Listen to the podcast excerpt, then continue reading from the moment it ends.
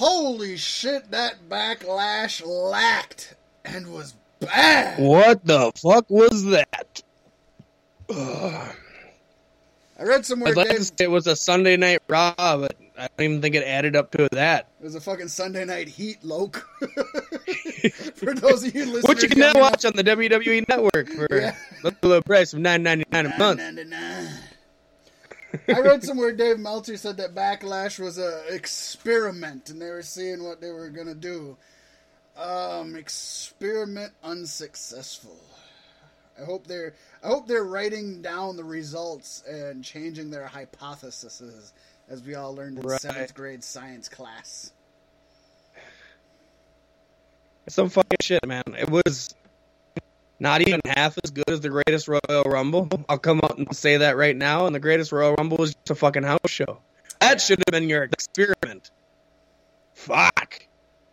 Yeah, and you know it, it, it sure as hell didn't help that they uh, they put on a great, great opening match and set us up like, oh, this is gonna be a good. Oh fuck.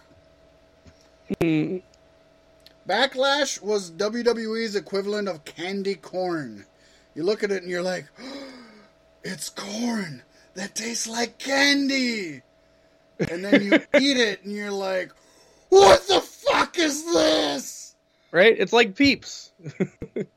Chickens that are made out of marshmallows, and then you eat it, and you're like, I want to kill myself. God, just take me away now! I think I screamed that about five times Uh. during the pay per view. It was bad. I wanted to shut it off so many times. I don't know why the fuck I tuned in the whole time. I watched the shit had- live, man. It was sad. Yeah, you weren't very far behind me. Far enough that I got to ruin things for you. Yeah, it was. uh I was I was behind when I first started, and then I skipped in strategic parts and got to live by halfway through, or what I thought was halfway through. The show ended up going a half hour long. God knows why. I think I don't. the- I don't know. all the fans there would have been just fine if they just got on the loudspeaker and said, "Due to time restraints, we will not be able to give you Roman Reigns, Samoa Joe." You'll You would have the biggest Raw." fucking pop of the night.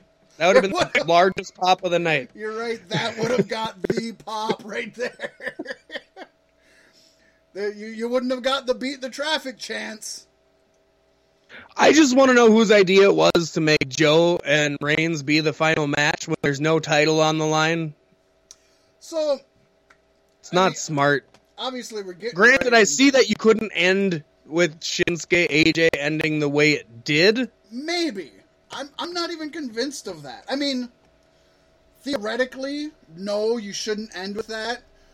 But when the alternative is ending with what you ended with, I don't know that it I think it's better. I think it's better. I think it would have been better ending with AJ Shinsuke in that finish than Yeah. ending with uh, Joe Reigns in that finish. I just think it would.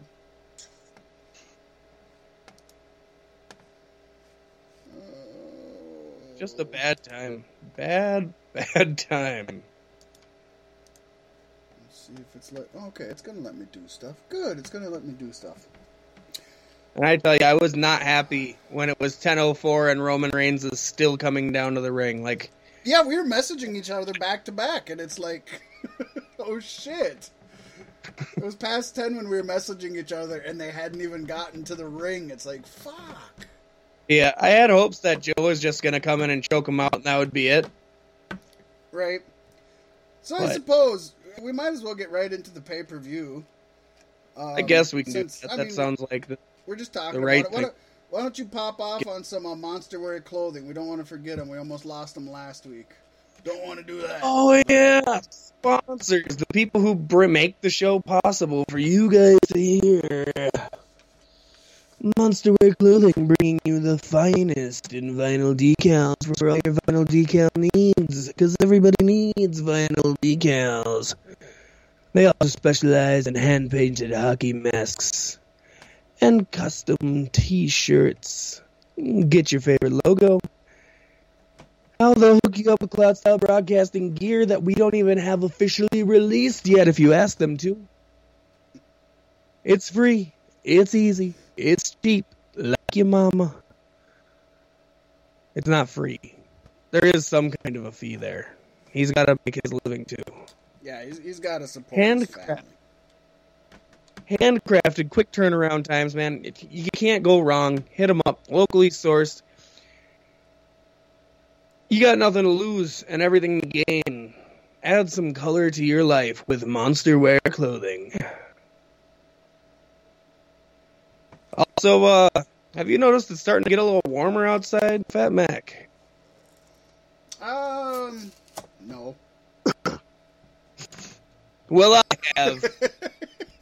And the warmth has just got my fucking the hairs on my arms standing up and drenched in sweat and just all I can think about is the galactic get down Woo woo! coming up next weekend of August. Brought to you by Dead Larry, Seahorse Productions, and many, many more fine people. This is a jam-packed festival. It runs three days with a one-day pre-show. It's gonna be fun. Come on down and get down at the get down. Turn your frown around. Send you to Spanky Town. Spank it town.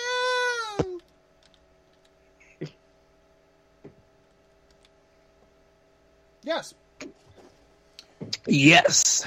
and just to let everybody know, I am sipping on a special little sudsy something here today. And it is a new one that I haven't seen before. It's from Sierra Nevada Brewing Company. And uh, it's called the Hazy Little Thing IPA. It's got a really bright, catch your eye can Yeah. and, and um, box. It's like a, a bright teal with the bright yellow popping out on it with little hops all over the place. They got little pictures of hops. And they'll tell you here, they'll tell you we're constantly brewing new IPAs looking for bold hop flavor. With this beer, our brewers thought it was a good idea that we decided to serve it straight from the tanks. Unfiltered, unprocessed. There's dirt, there's rat feces, there's all sorts of shit in there, and it's raw like the sewage that comes up from your bathtub. To let all the fruit flavored hop flavors shine. The result is a hazy beer with modest bitterness and intense hop caricature. To some, making an unfiltered hop bomb may seem crazy. But to us, it's a hazy little thing called IPA. Or IPA. Mm. Sounds fucking good, sir. I haven't had an IPA in far too long, and I think the same goes for you as well. I know you haven't hosted one on the show. No, it's been a long time, and oh my gosh. This is my first drink of this, folks. I was sipping on a Coors before we got going. This is a really. This is what. It's, it's got. Man, it's got a super hoppy flavor. If I were to just. If somebody were to say, What's an IPA? and I could spit this in their mouth, I think would, would be my answer. This is about the most IPA IPA I've had in a long time. This is. God, this is good. Sierra Nevada, hazy little thing, IPA. I mean, it's got the hops. It's cool. Uh, It's not horribly crisp. It doesn't hit you way back in the back of the throat. It almost hits you right in the front of the nose, to be honest. Which is odd for a hoppy IPA. A lot of times it hits you right in the back. But this one hits me almost right in the front. Tip of my tongue, my nose, if you will. Uh, I, I really dig it. It's crisp. It tastes green.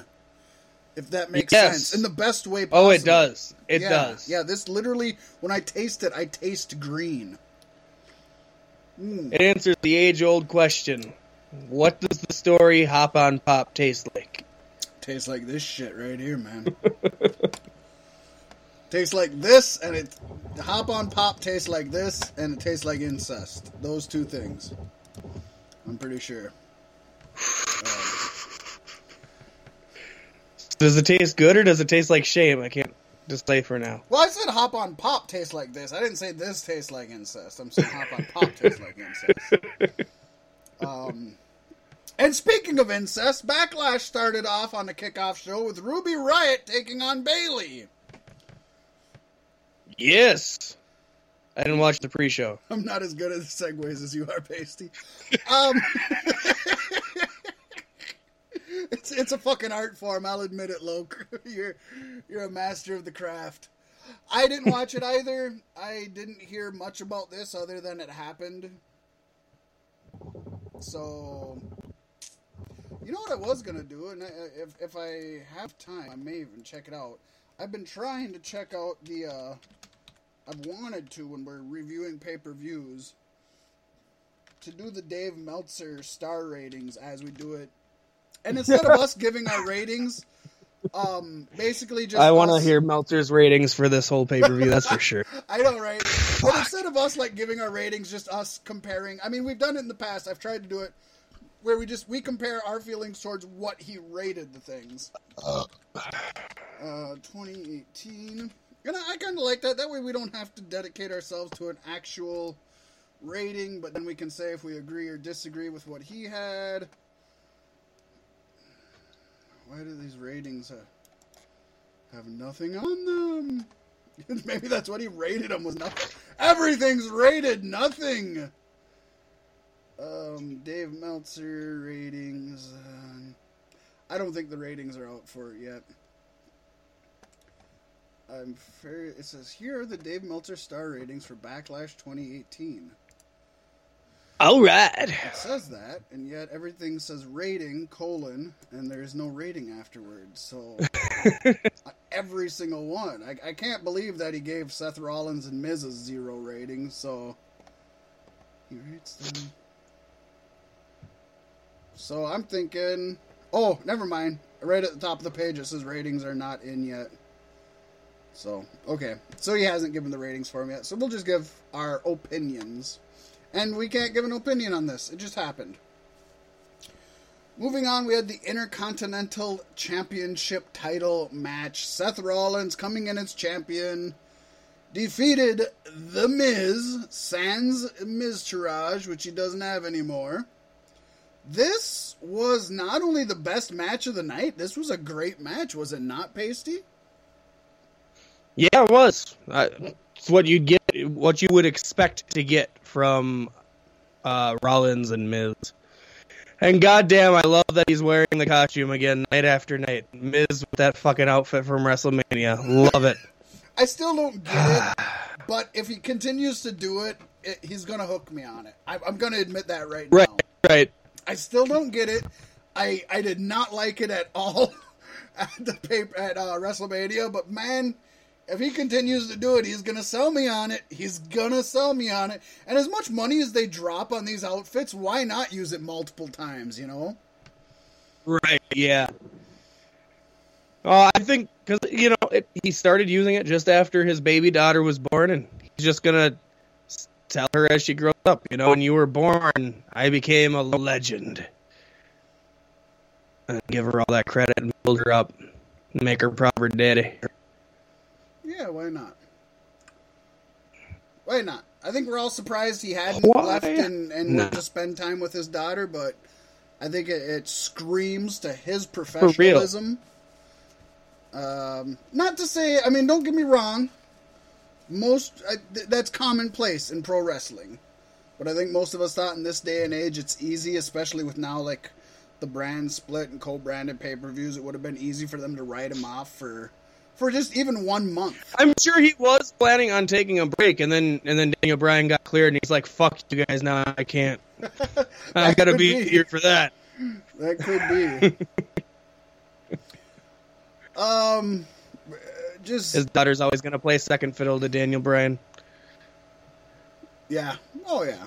I mean, that's just everybody plays second fiddle to Daniel Bryan. You know, that's the Not. Rusev.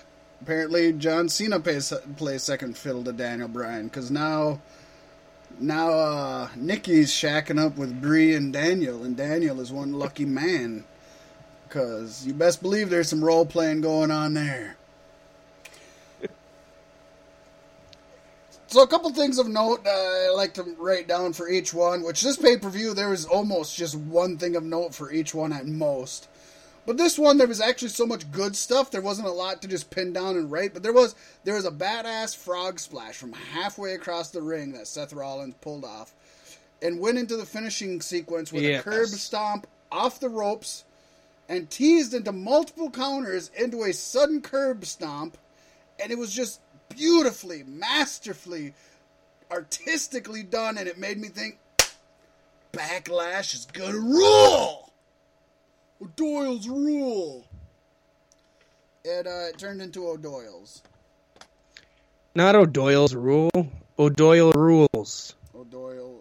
O'Doyle rules. Okay, uh, one or the other. I mean, don't they say it multiple? Because isn't it like the car full of them driving and they throw like a banana Yeah. peel out?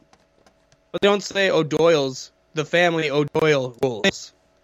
It's plural on the rules. Okay. O'Doyle rules, not O'Doyle's rule. Yeah. God, that doesn't seem grammatically correct. They're dumb people. I guess that make yeah, that makes sense. Yeah. Not that Billy Madison was the smartest guy, but yeah, that makes sense. He was. He Um, graduated the first grade. Want to touch the high knee? then we went on to. Oh, I hate to say it, maybe the second best match of the night. Right. This, this was the Raw Women's Championship match. It was Nia Jax versus Alexa Bliss. This was an average match. There really wasn't anything bad about it, but there really, until the very end, there wasn't anything great about it. It just It was at the very end of the match when I realized Nia's hair doesn't match her eyebrows. Oh, it's dyed her hair. That's funny.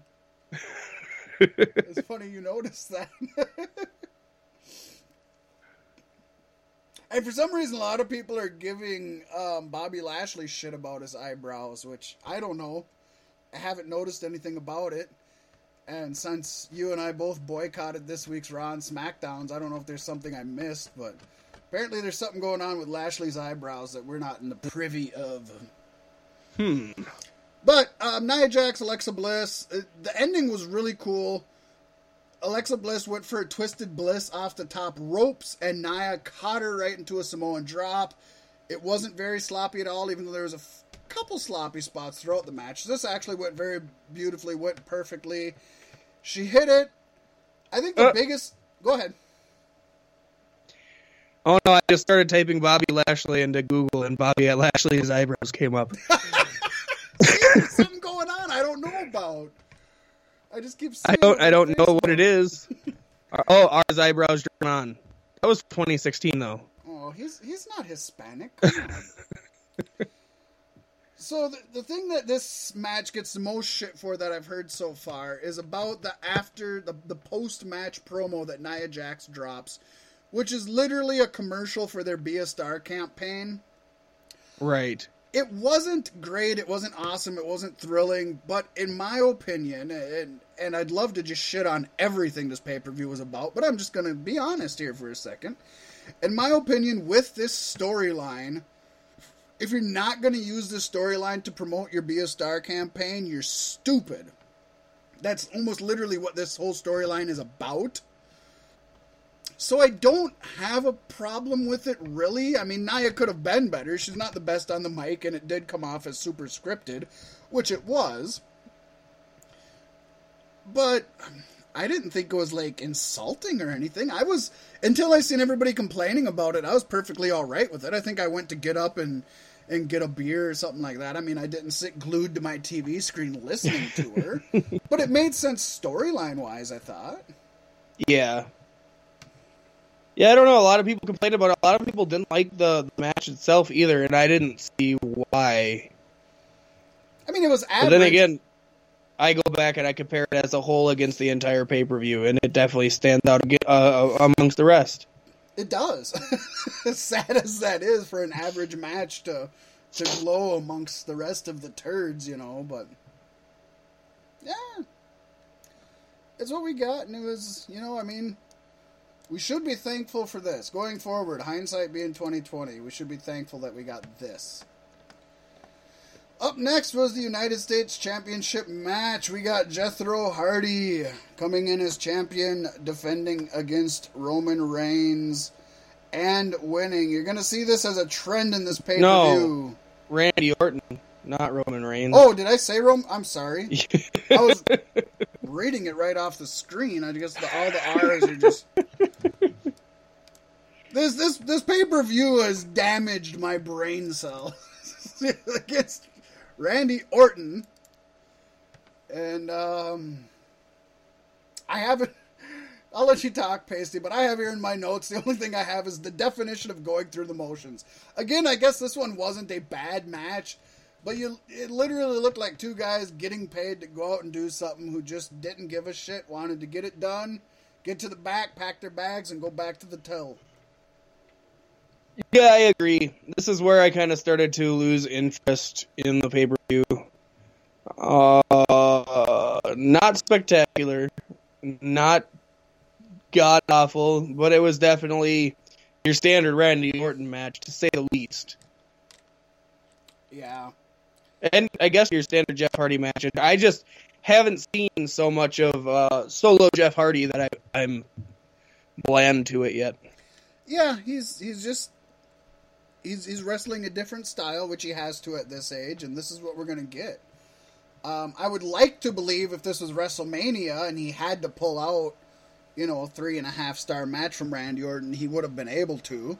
But I have a feeling he came into this like, oh, it's fucking backlash. They haven't promoted it for shit. All they gave a shit about was the greatest Royal Rumble, anyways. We don't even have a storyline why we're fucking fighting for this thing. So Mhm. I'm just gonna go out and do it. And that's another. If common- memory serves me correctly, too, I think there was some kind of a botch during this match because I remember uh, Jeff Hardy going to Randy Orton and checking if he was all right. Uh, you could see them kind of mouthing to each other and shit. I don't remember the exact spot because I suck at that, but I do don't remember. offhand. I know there wasn't as bad of a spot as the Whisper in the Wind, um, Jinder Mahal spot. but um, another another trend that you'll find in this pay per view is that there's not about 50% of these matches have little to no storyline as to why they're even happening happening. We just have to accept that oh well they booked it so it's happening which is fine. You can do that for one or two matches but when half your card is that it doesn't give the people a reason to care and if you don't care you're not invested in the outcome and if you're not invested in the outcome you're just not going to be as intrigued Right. They caught our attention again with the next little segment, though. Uh, I think this is kind of the, sh- the glimmer of hope in this co-branded pay-per-view going forward. Shit, yeah um I like I like this segment a whole lot. I'm split on it, and I'll explain why after a little bit. Um, I'll, I'll let you talk about it first, but this was we had an in-ring segment. It started out with Elias Sampson coming out ready to do his walk with Elias and sing. He ends up getting interrupted by New Day, and then as New Day comes out and he he's like puts a kibosh to them, he ends up getting interrupted by Aiden English and Rusev, even though they're supposed to be breaking up. And then they get interrupted by No Way Jose. And then that gets interrupted by Bobby Roode, who comes in, hits Elias with a glorious DDT. The whole segment was super entertaining. It was, it was what they almost needed this more towards the end of the pay per view to give us some levity, to give us something to smile and laugh about. But I, I really, I've heard again. This is another thing I've heard a lot of people shit on, like it was pointless, and, and it kind of was pointless, but it was so fun. It got was entertaining. On here. It was entertaining, and that's what I want to be. I want to be entertained when I'm watching a fucking pay-per-view on a Sunday when I wouldn't normally be watching wrestling. As Russell Crowe said, are you not entertained? So go ahead, let us know your thoughts on this, Loke. I liked it a lot, and I loved that in between every single uh, interruption, he had to go back to the cut lights, the spotlight on him, and having JoJo announce him.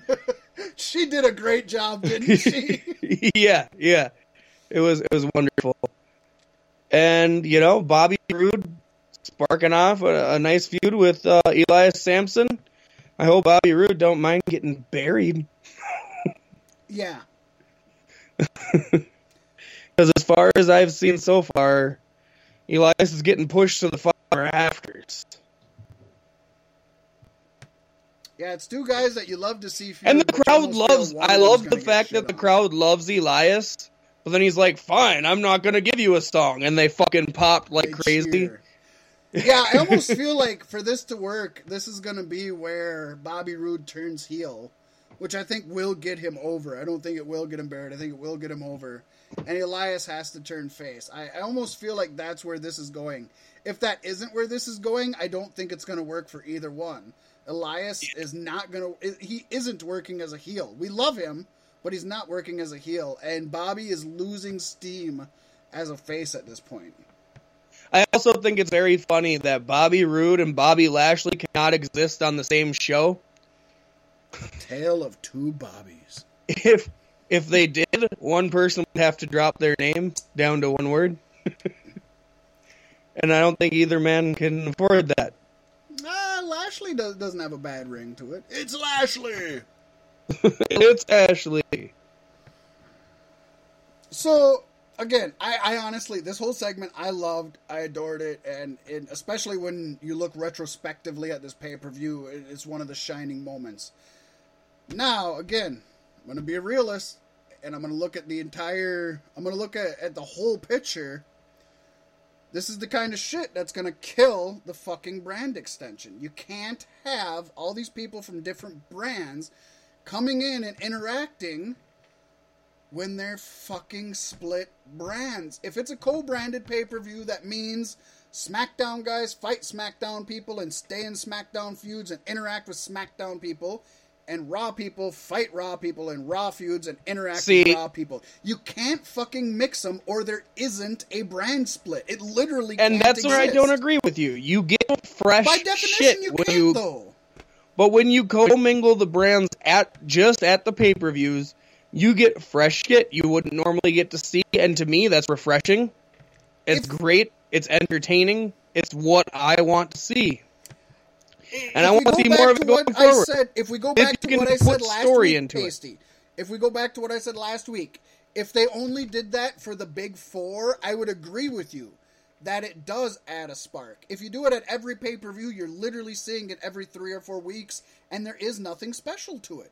It's literally just all one WWE. There is no separation. That Well, only yeah, works if you spread it out. You see their music video? Yes, I've seen the music video. but again, that's an ad, and it's okay for them to advertise WWE as a whole. Yeah, You but I mean, NFL the video ads. itself, I, it says it all. We thought we could do it alone. We can't do it. We got to do it together, and we're happy about it. But that's. But then you That's can't what have you're a, getting. But then you It's can't have a brand split. Is what I'm saying. Then you can't have a. If you can't do it alone, you can't have a brand split. You look at it, say, okay, this doesn't work. It failed, even though they didn't give it enough time, and it's literally all one entity at the end, which is fine because you already have 205 Live and you have NXT and you have the UK, so you already have separations Yeah, but the problem there is, is then Roman Reigns is on both shows, and, and nobody, you know, Roman Reigns I is like on both shows right now, Pasty. No, we he's not. literally just watched him on the same fucking pay per view that has all of the SmackDown guys. We just seen it this Sunday, Pasty. He is on all the shows. It's okay, but I'm talking weekly programming. You don't want to see that. He is. No, no, no. Explain to me how he's not. He's not on SmackDown. This pay per view. Yes, the pay per view. Okay. I'm talking about weekly broadcast shows, Raw and Smack. Yeah, but you're also not getting If people who are on either show on weekly uh, pay per views. You don't. You aren't getting Mustafa Okay. Ali on them. You're not getting. Um, People try you're not getting all these other people. Doesn't mean they're not part of it.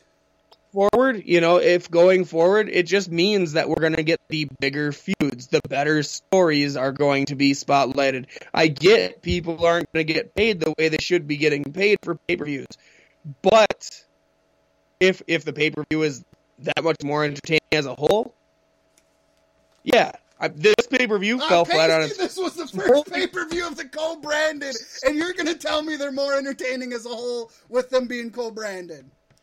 Yeah, yeah. Well, look at that.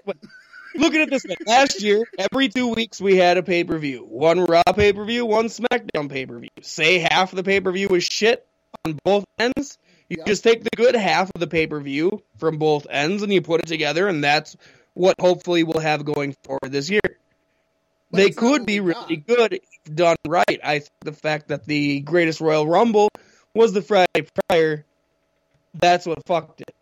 I agree with you, they could be good going forward, but I think the asterisk on that is only if SmackDown guys only interact with SmackDown guys and Raw guys only interact with Raw guys. That's the only way it's going to be entertaining. Why would we care about a feud between two people who cannot touch each other, Pasty? Why do we give a shit? I'm not saying let's have a whole bunch of feuds that are dual branded. Okay. Match wise, yes, it should be SmackDown guys versus SmackDown guys, Raw guys versus Raw guys, and maybe at the Big Four is when you switch it up a little bit. But having like a segment like this that we're talking about is perfectly fine in my book. Okay, I will agree with you. If you have one segment where just a couple of the guys who wouldn't be on the show otherwise get to do something like this, I will agree with you there. I'm okay with that. But if social media for one second, you can see it doesn't matter if they're- on the same show or not. These people are friends. They travel together, even if they're Raw and SmackDown split. Because the shows cool. tend to stay in the same region as each other. but if we continue to get matches like um you know I Seth don't and Miz that are going to be on separate brands and all these people that are the on brand- separate brands that are Going on, and they had to kind of taper it off. I don't think we're going to get that very much going forward. Granted, the next pay per view is Money in the Bank, and yeah, you're going to get that. but that's Money in the Bank, and I think that would be expected unless you want to watch four fucking Money in the Bank ladder matches. I think I think But in I- that case, then that's where you only have the Money in the Bank matches be co-branded, and then you don't have a segment like this. You don't have a segment where other people come out and interact with each other because you already have that. You know, I'd fine with but, but you know, just I don't know, like think up, up, down, down. You know what I mean? They're they're all together anyway. and to, and to break off a little bit of what you said, where they already had these matches and they had to follow through with them. Number one, no, they don't because they change shit on a fucking dime, anyways. And number two, they could have easily made some of these matches actually mean something. The Seth Rollins Miz match, they could have they could have had a storyline. just because they're on different brands. And I don't What? think they want to do what I want them to do, and that's where uh, a guy from SmackDown could take a Raw championship and then now he's on Raw. They don't want to do that, but they No, should. but let's say like Seth Seth Rollins versus The Miz. They could have made this match mean something. This match had no build up, no story, no nothing, right? Well, it did mean something if it was the best match of the show. The match meant something. The story didn't. The outcome of it didn't really matter. Now, what you could have done, that, uh, Seth Rollins got the championship off the Miz. what you what you could have done is you could have had Seth Rollins come in and say like, you know, well, I, I want I want to bring in the Miztourage.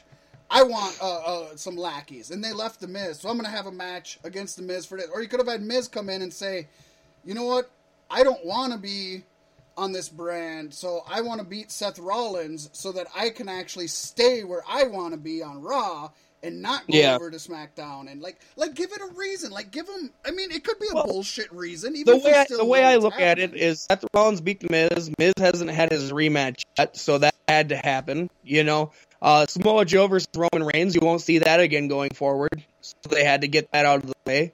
They wanted to. You know what I mean? It's, Why did they even have it's to what would have been if they would.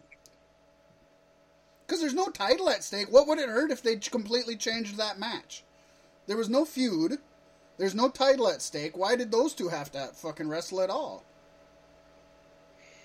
Because I think Samoa Joe is the only person now who, after Roman Reigns lost to Brock Lesnar that month, Roman Reigns getting a victory over Samoa Joe is the only thing that can make Roman Reigns come out of this, you know, looking remotely decent. You know what I mean? Otherwise, decent. Yeah. yeah, yeah. Yep, Otherwise, he'd just be dead in the water. So you give him a big shark to go against. He beat them, and you know that's that's that. I don't think still- we're going to be seeing shit like this going forward. Yeah, I still think you could have put a storyline behind that, at least even a little bit. But that's me asking for a lot. And we've got really sidetracked, it, and I apologize. Hey, okay, we got time. We don't got a lot of shit to talk about, so we got to fill it up. Fill it up. And I think uh, while we're still talking about this segment, we can uh, probably talk about the Aiden English and Rusev. Why WWE is trying to split them. Yeah, what's up with that? It's it's the whole will they won't they, but in reverse.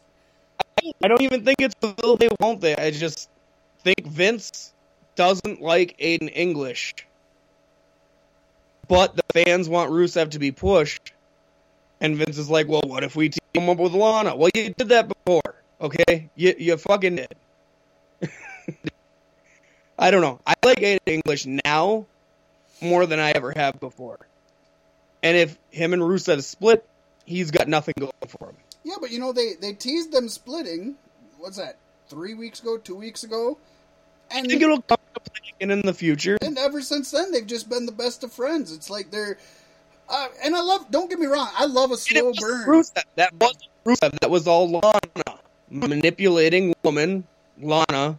Yeah, manipulating. Lana Ben now? You know, it's like I, I love the slow burn, and I if it does come to something that's great, but you got the whole the the I- Bayley Sasha shit, It- and you got the um, Kevin Owens, Sami. Zayn shit, and you got the Rusev Aiden English shit, and if you got three storylines that are taking months to happen, you gotta you gotta kind of stagger them a little bit. Have one start now, and go a while. I mean, we're all ready for Sasha and Bayley to be over.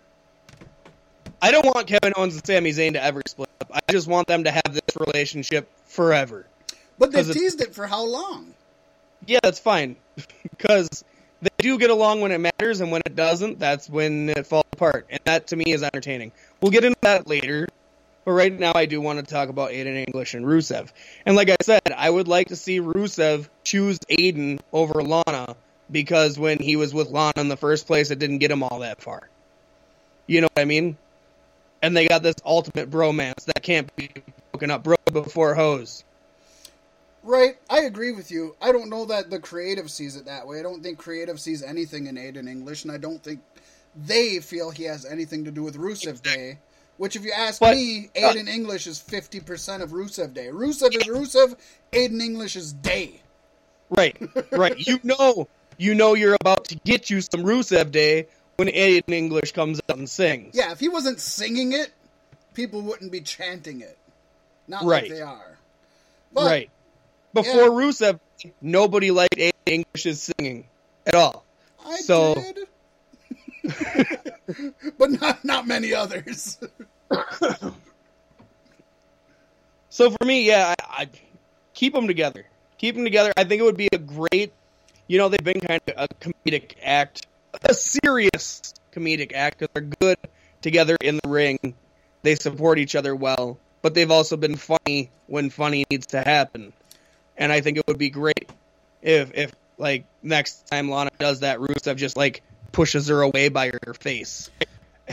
I think it would be great if we got, and obviously to a lesser extent, We got But if- we got Lana like sneaking around trying to split them up no, in no. connive.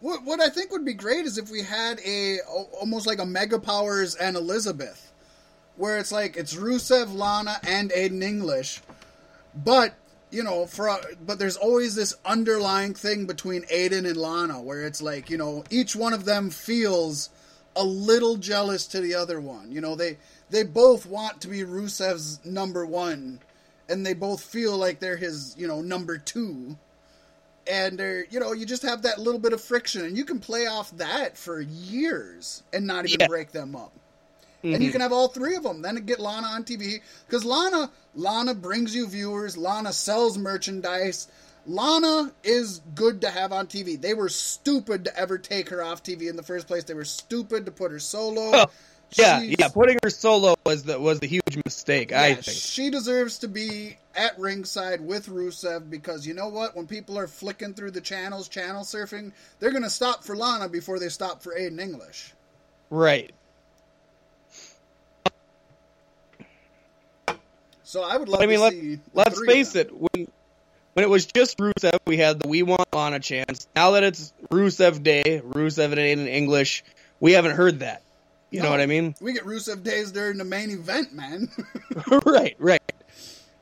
And so, yeah, it, it's interesting, and I, I can see, I can definitely see it's Vince. You know, he doesn't like Aiden. Aiden doesn't have the look. I still But he don't think does. he likes Rusev.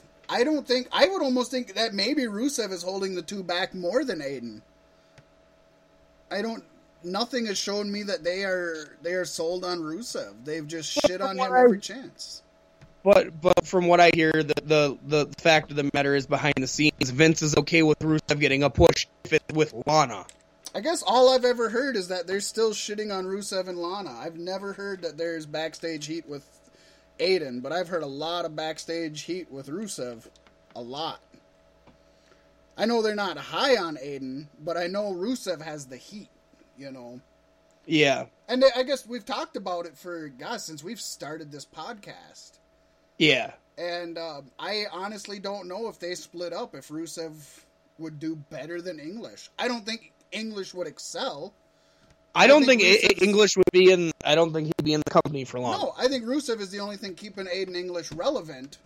But I also think Aiden English is the only thing keeping Rusev relevant, if that makes exactly. any sense. They need each other. So you would be stupid to split them up. If you Yeah. split them up, you're not going to get the reaction you want from the fans at all. and you're going to sell a lot less merch. Because the Yeah. Rusev Day shirts are selling. Although I do it. also want to point out, I, I I swear to God that that segment where Lana said she was going to take the place or whatever, she wasn't using an accent anymore. God, you know, I, I can't. Yeah, I can't think back on that, but hopefully, I listened. I listened hard to it. I'm like, is there is there no stupid fake I bet you were hard when you listened to it, Pacey. I'll bet. I always am. Uh, no, to be honest, Lana doesn't really do it for me. This would be the uh, this would be the time to do it. She's been off TV for a while. She's been out, and you can reintroduce a character with a small change like that, and it's not as noticeable immediately. Yeah, she's been off TV and out. Why ain't she been working on her dancing so she can have her solo career the way it was always supposed to be? Big Cass was out and he worked on his mic skills. Good old big ass. I think they Big ass. they shoot him Why don't they fix now. that? They do that. They have to do that purposely. There's no way they don't do that purposely now. And now you brought Cass, and I think we got to bring up the other thing. I think we got to bring up the thing with the Cena and the Bella and the Carmella and Cena, the Bella, and the Carmella. and the fact that uh, I guess Cass and Carmella broke up at some point during his recovery. I've I, actually, from what I've heard, and I did not. Obviously, we would have reported this had we known about it. Um, from what I heard, it happened in December of last year. So that's like almost a half a year ago that I've that I've missed Yeah. out on this relationship shit. Yeah, that's it's fucking crazy. It's wild. So does that- man? That mean does that mean that she they broke up because of uh, James Ellsworth?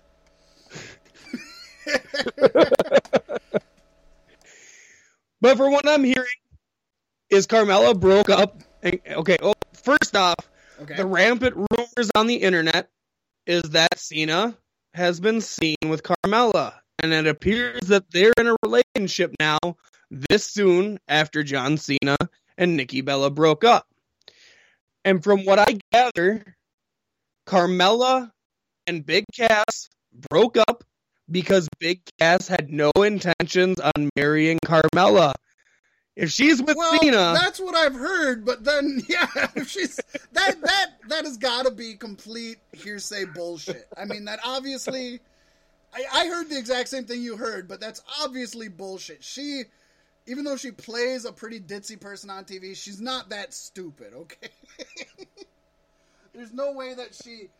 Broke up with Cass because he wouldn't marry her, just to go to John Cena, who's been adamant that he doesn't want to marry anybody, and just left a fucking what seven year, eight year relationship over not wanting to marry someone. He was supposed to get married uh, three days ago. Right, right. It was uh, May the Fourth be with you. He was supposed to get married that day. Instead, he put a video of him doing squats in a Vader helmet and fucking picking up the wrong lightsaber. Which, folks, if you haven't seen it, go check it out. It's it's like I a haven't 25 second video of him doing squats in a Vader helmet, and then and then he puts the weights back on the rack and he walks over and he's pushing the different buttons because it's one of the kids' things that speaks in Vader's voice, and then he picks up the lightsaber and he's about to say something, and whoever's recording is like. Hey, isn't that Luke's lightsaber? And he just rips the helmet off and he's like, Come on! Whatever. May the fourth be with you. Fine. and he stomps off. That's how he spent his wedding day, folks. Which, by the way That's way, how every man should spend their wedding day. yeah, he's become my hero at this point now. I mean, right. he fucking as much as I used to be a Cena sucks guy. After that wedding day shit, he's my hero. The thing I, I think is so fucking funny is they got engaged at WrestleMania, so it's a storyline thing, and the breakup is to support total Bellas and total divas, and it's a storyline thing, and I it makes me wonder really just how long they haven't been together. Right. Pro- I mean, obviously, they didn't just break up the day that they released it. Obviously. Right. I mean, that Right. just doesn't happen.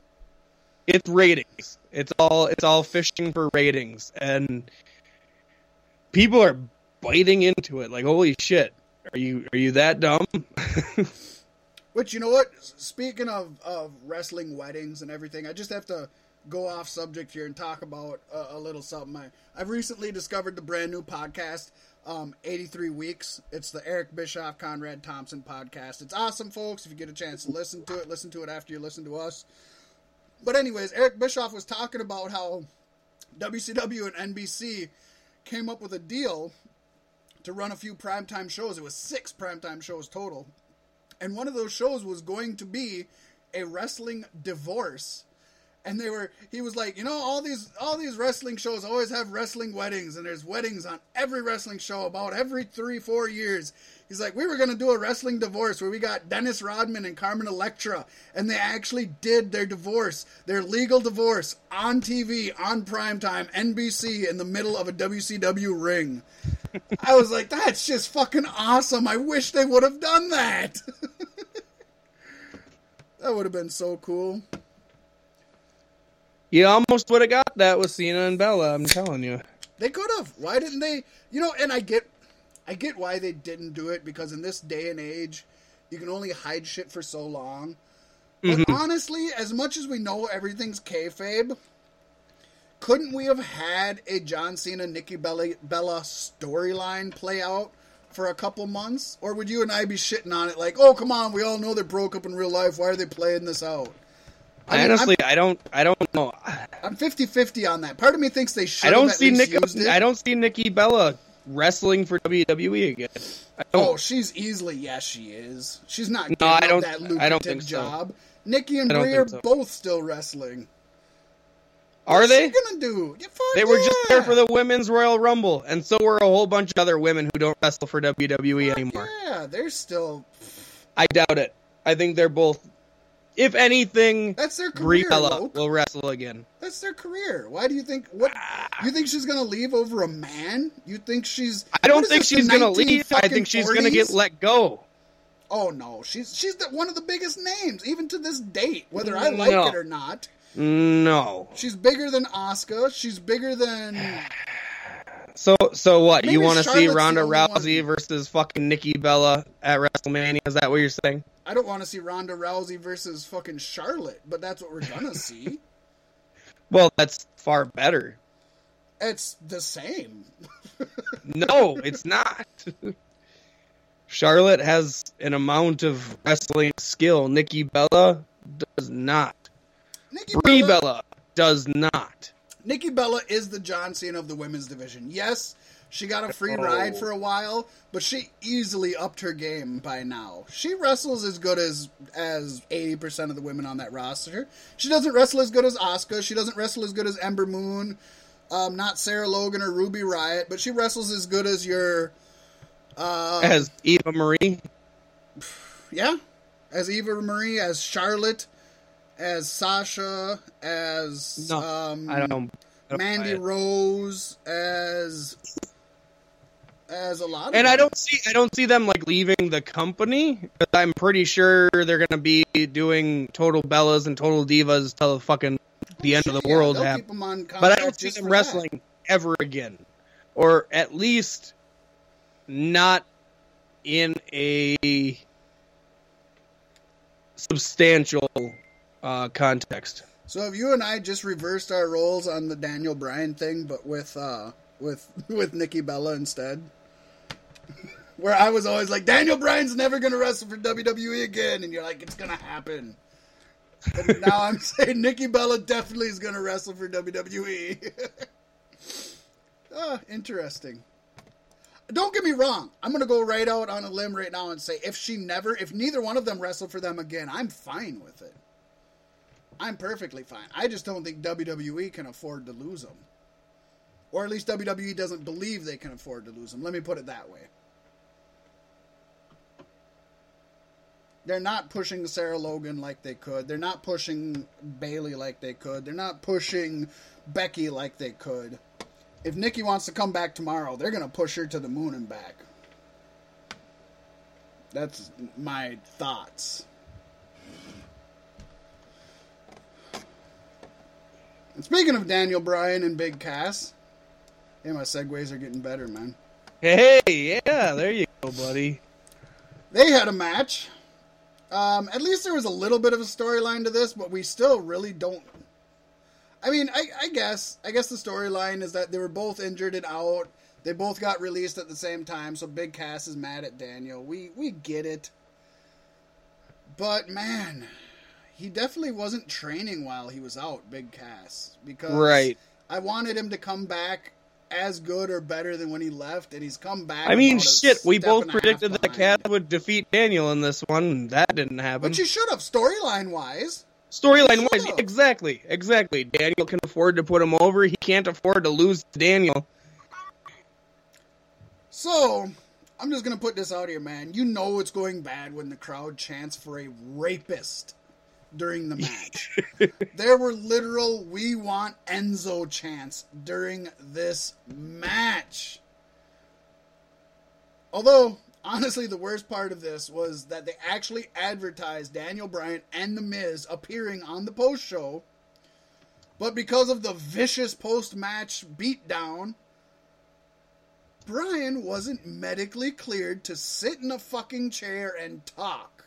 So we didn't get the Daniel Bryan Miz confrontation, which is about the only fucking thing we wanted coming out of this show.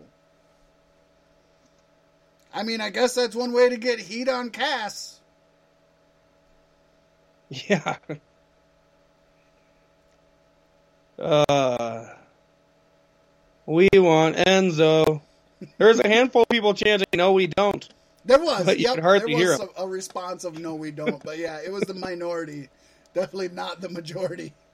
Oh, that's And bad. even- that's that's bad. That'd be like chanting if people started chanting for Chris Benoit. Actually, I don't think that would be as bad. Right? Uh, They're not chanting for Chris Benoit. They're chanting for Crispin Wah, the Asian Yeah. fella. yeah, I really don't have much to say about this match, other than other than the fact that they're already milking the whole. Um, Bryan might not be medically cleared after any match, which we knew it wasn't going to take him long to do. But you don't Right. to milk it with the Big Cass shit. Save that for a. and the review. thing is, the thing is, is Daniel's got to be super solid because he puts himself through hell every chance he gets. He did. He went. He went full bore in this match. It wasn't a good Mhm. match. But, I About mean, the only thing he's changed, he said he's changed his wrestling style so much, and it's so much safer. The only thing he doesn't do now is multiple headbutts. You know what I mean? Right? Yeah. I Everything else seen is him the do same. the. And actually, I think he takes more than he did before. He Just definitely not doesn't do the diving headbutt. He doesn't do the headbutts. But man, when he does those drop kicks in the corner, he's landing on his head about fifty percent of the time. Now let's talk about Big Cass selling those yes kicks for a minute here. Yes, the it kicks, the it kicks. Oh, the Daniel it Bryan kicks. stole him from Yeah, stole it from right. the Miz. Come on, now. Right. Give credit where credit's due. Man, man, I hope Daniel never has to have another match with Cass again after that, because that was the worst. It was pathetic. Just and the way he like, the way he like circled his arms, it was the same way every fucking time, and he started doing it before the kick even yeah, launched. right. Bad. He's that just- was that was bad. yeah, they with people like Baron Corbin and Elias Samson and other guys coming up through the ranks. I, I, I, I'm all for giving Big Cass a shot, but man, he needs to earn it, and I don't feel like he's earning it yet. Honestly, I don't even know what you do with Cass at this point, unless you give him a bunch of jobbers for a while. You know, yeah, I don't know either. You could send him back down to NXT. He could easily be a big thing down there. Um, I. Yeah, I, I really don't know. I mean, he he needed Enzo, and this is more more apparent now than ever.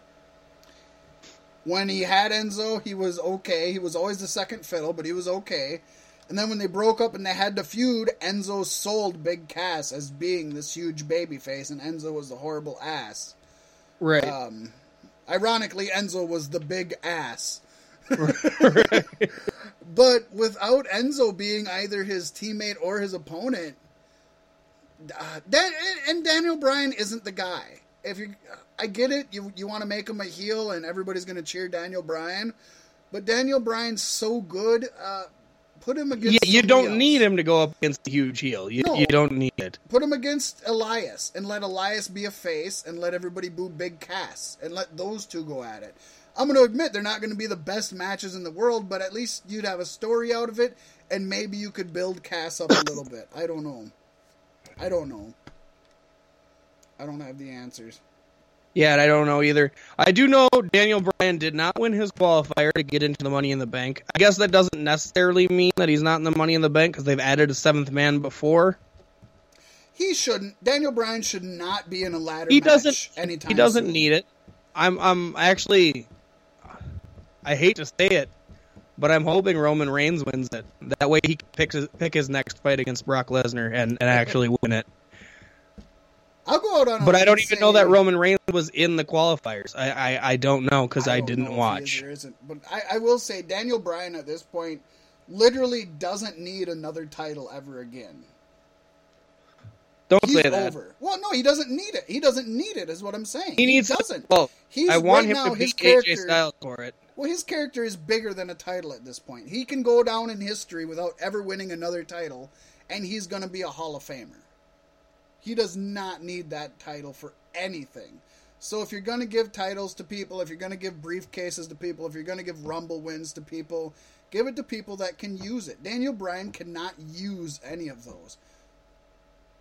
He just doesn't need it. It's literally not going to help his character any. And it almost hurts his underdog status if he has a title. Almost. I don't know. He's got. There's a lot of big guys he can go up against and play the underdog role. I look forward to. I know it's not going to happen now, but sometime in the future, I want to see him versus Strowman, and I want to see him lose to Strowman. With Strowman as the champ. But not Yeah. with Daniel as the champ. I don't think that does Right. any good, really. Right, Um, but I want to see him lose to Strowman. I don't want to see him lose to Cass. No. well, I might be wanted- okay with him losing I, I to wanted Elias. I wanted to see him lose to Cass uh, in a series and then win the eventual series. Right? Yeah. Yeah. something to overcome. No, Elias what I'm hoping, yeah. what I'm hoping now is Daniel's next feud is with Samoa Joe, because Samoa Joe's on SmackDown, Daniel's on Oh. SmackDown. Yes. I just pre-cummed a little bit. Honestly, I'm gonna have to clean myself. It'd be great. here. They could have a fucking submission match, dude. Why not? Fuck! I'd love it. I'd love it. I'd love it. For I mean, I'm sold. I, you just say the words Daniel Bryan and, and Samoa Joe. I'm sold. They had classics in Ring of Honor. They'll have classics here. Obviously, they're both a couple steps behind where they were back then, but it it's still good. Well, I, you never know in WWE, man. Look at Styles Nakamura; still hasn't lived up to it. Look at all these other ones that just haven't quite lived up to It's it. Maybe, getting close. It's getting closer Maybe with not. Styles Nakamura, and I don't know where they go next, but it's got to be fucking big. It is. We'll talk about what you texted me before. And when you first messaged me that, I was like, "Yeah, that's right." And then after you messaged it with me, I seen a big flaw in that that idea. Um, but I going back to the whole Money in the Bank thing. I really do not want to see Daniel Bryan anytime soon in a ladder match, in a Hell in a Cell match, in a cage match. None of that stuff. If he literally is gonna be checked every night after every match to see if he's okay. And since the last time he was really injured was a fucking ladder match, let's just let's just stay away for a year. Give it a year, Daniel. Give it a year. There's so much he can do, and I want to see him in more one-on-one feuds than a multi-man feud anyway. Yeah. I just it, it I hate to look at Daniel Bryan and feel like you feel like he's fragile. You look at him and every time you think of something great, you think of ah, I don't know if I want him to do that. and it it hurts me to think that way, but I look at him as a human Right. being and I think of that stuff as a human being, but then as a fan, I'm like, God, but I shouldn't look at that way. He should be Daniel Bryan. He should be the American Dragon, Bryan Danielson. He should be able to do anything. And I don't know where you draw the line of being a fanboy and, and being a smark and then just being an asshole. Right, and I know everybody's concerned for Daniel. We don't want his his run to end anytime soon. So the safer they play the better off they are, and I'm okay with that. Doesn't need to be in any. th- th- That's the thing. That's the great thing about Daniel. He's so good. He doesn't need to be in match gimmick matches at all, No. unless, like I said, maybe a submission match. a submission Iron match, Man last match. man standing match. Yeah. Yeah. Iron- yep. Yeah. Those kind of gimmicks. Sure. Throw them on him for sure. He's got the stamina. He can do that shit for sure. Uh, next, we had the women's championship match. We had Cena's new bitch versus uh, Ric Flair's spawn. I have here in my notes, let the battle of nepotism commence. I mean, let's be honest. You and I hadn't heard about this shit till just recently, but man, it makes sense why all of a sudden Carmella is just fucking owning Charlotte, right? As soon as she put fucking Super Cena's cock in her mouth, all of a sudden she's like Popeye with spinach, fucking beating the Right. shit out of Charlotte's she- Bluto ass. Charlotte clean. I just- see that coming, man. It's fucking I did not see that coming. But I think it's great because, as I just recently said not too long ago, and as I've said multiple times, Charlotte is just an okay wrestler who is given her place because she's Flair's daughter. So, you know what? Fucking give her somebody that can compete with her honor level. Another okay wrestler who has somebody's fame that's going to keep her in the main event. That's the most fair fight I can fucking think of. Bring it on. I know a lot of people disagree with me. A lot of people think Charlotte is the best women's wrestler ever. I say watch one of her matches. Don't get me wrong, her moonsaults are beautiful. She's damn good. her She's not the best. are beautiful. I don't know what else she does other than her moonsaults that that impress me at all. Her figure eight is pathetic. Her punches aren't good. Her chops aren't good. Um, she did, I've never seen a five star match from her, a four star, a three star match. Her best matches have come from opponents who are great, like Sasha Banks and like Asuka and um. But then again, I mean, the internet's gonna hate me right now. Go back and look at Ric Flair. Ric Flair was never a great wrestler. He was great on the mic and he was great at selling things. He could tell a story, which goes a long way. That's something that Charlotte needs to learn also. But as far as actually being a, a, a great in ring wrestler, he was not. He never put on great matches. It wasn't even until like the late 90s that people started calling him a great, like, mat wrestler, which, which he's not. He'll even tell you that. He's not a great mat wrestler.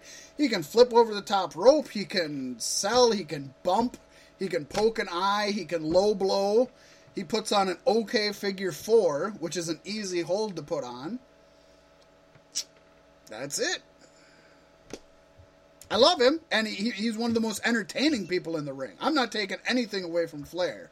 One of the most entertaining people in the ring. You want to sell tickets? Put Flair in the ring. Rick, not Charlotte. But yeah, this is um, this was another. This wasn't even an okay match. I, I would go as far as to say this was not a good match. Not not bad, but less than okay. Yeah. Uh, the the outstanding was Carmella beat Charlotte clean. What? yeah, that was basically the, the one thing of note is she actually beat her clean, Mhm. which is like wow. Yeah, I, I thought for sure the Iconic were gonna get involved in some fashion, and they didn't. Nope. Oh, that's another uh, name on the list I didn't even put in. I'm gonna put that in right now. What list? I don't know. You'll have to tune in next week to find out, folks. If they cut us off again, yeah. so moving on, we had WWE Championship No DQ match. This was actually the second best match of the night. I liked this match. Eh, AJ I don't agree Styles, with you. Nakamura. Um, it wasn't as good as their last match, but again, better than their Mania match. I think.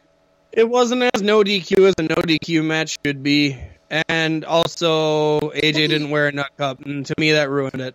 The only reason it was no DQ though was for the low blows, and they they put in a good amount of low blows. So they sold the gimmick. amount of fucking no blo- low They, they did sell the gimmick. I agree with you. We talked about it last week. Why wouldn't he have? We we had even talked about him having a solid Oh my- steel nut cup. Their their fucking next match is gonna be a nut cup on a pole match with no disqualification. It is not, but I've heard a lot of people fucking josh that. I I heard one person say I heard that that's fresh on my dome. Oh, really? I've seen that written down a few places. A fucking cup on a pole match. I tell you what, if Russo was still booking, listen, bro, listen. We got AJ Styles Nakamura at WrestleMania, bro. What we could do, we could give him a five star Tokyo Dome match, bro. We could. That's what they expect, bro. We don't want to give them what they expect, bro.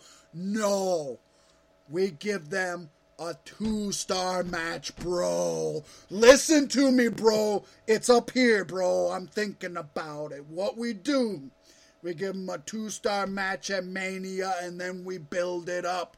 You want to know how we build it up? We build it up with balls, bro. That's how we do things on Staten Island, bro. And what we're going to do is Nakamura's going to hit him with a low blow, bro. It's the low blow show, bro. All right. And he's going to do it not one week, not two weeks, not three weeks, not four weeks, not five weeks, not six weeks, not seven weeks, bro. No. We're going to have him keep doing it, bro. And then, and then, bro, what they're going to do, bro.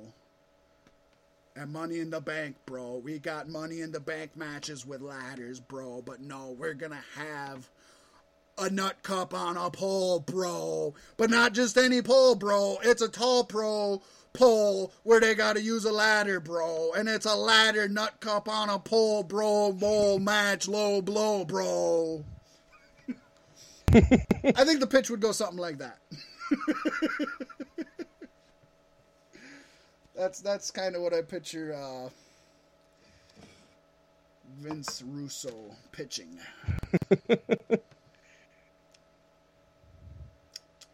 I had to get that in. I didn't get my Vince Here, McMahon I'm gonna- in last week. We need to after that, man. He cut us off early. We weren't even ready to be done. Bitch. Bitch. I'm gonna do something here quickly because we're talking about Styles Nakamura. I was watching. I did watch highlights because you know I, I do that, and I caught um Shinsuke Nakamura cut a promo, and I would like to share that with the people. And the only way for me to do that is to share my audio to you. And I'm going to do that. Share sounds from the screen here. Sorry, folks. This was Spur not of the moment shit, folks. Spur of the moment shit. You're getting it live on the fly. Okay, now let's hope everybody can hear it because when we're on Skype, it's a lot quieter for me than it is when we're not on Skype. I learned that earlier today as well. But I want to try to give it to you raw and uncut. Here we go.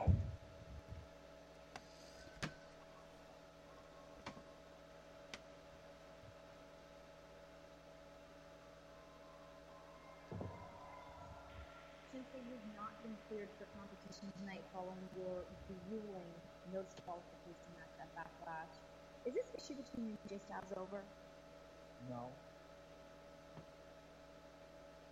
Speak English. Shinsuke, we know that you speak English. We've heard you speak English before. No, yes. I am English, but I've forgotten it. so now, no, speak English. Okay, well, before you forget how to speak English again, is there anything with Styles?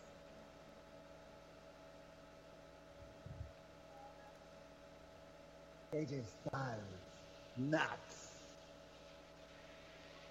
But so am I. We are not finished.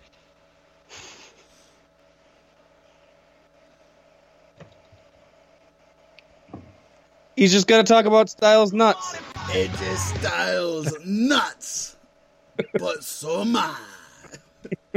I love it. This man, I you know what? I almost think it's better that they brought him in his face and turned him heel than if he would have came in. If he'd have came in with this gimmick, nobody would have bought it. It would have been hokey and stupid. Mhm. So I love that he came in as a super baby face, and they've turned him into this this super heel. I love this heel. I love it. I just love it. It is pretty wonderful. But I love that. I learned English, but I forgot I it. forgot it. yeah, and this, I mean, it's totally. This is. I, I could almost see this. I, I'm not saying it is because I don't know, and I'm pretty sure he has nothing to do with creative at this point in time. This feels very Paul Heyman esque because Paul Heyman is most notable for being able to hide people's weaknesses and accentuate their positives. And mm. obviously, as much as I love Nakamura, mm. one of his weaknesses is English promos. AJ He's- Styles nuts? no, that's that's AJ's weakness. that's his strength. But yeah, I mean he's he's a great promo in Japan, but he isn't the best English speaking individual. So an English promo is his weakness. And with these really short, slow, methodical, concise promos, he's fucking nailing it.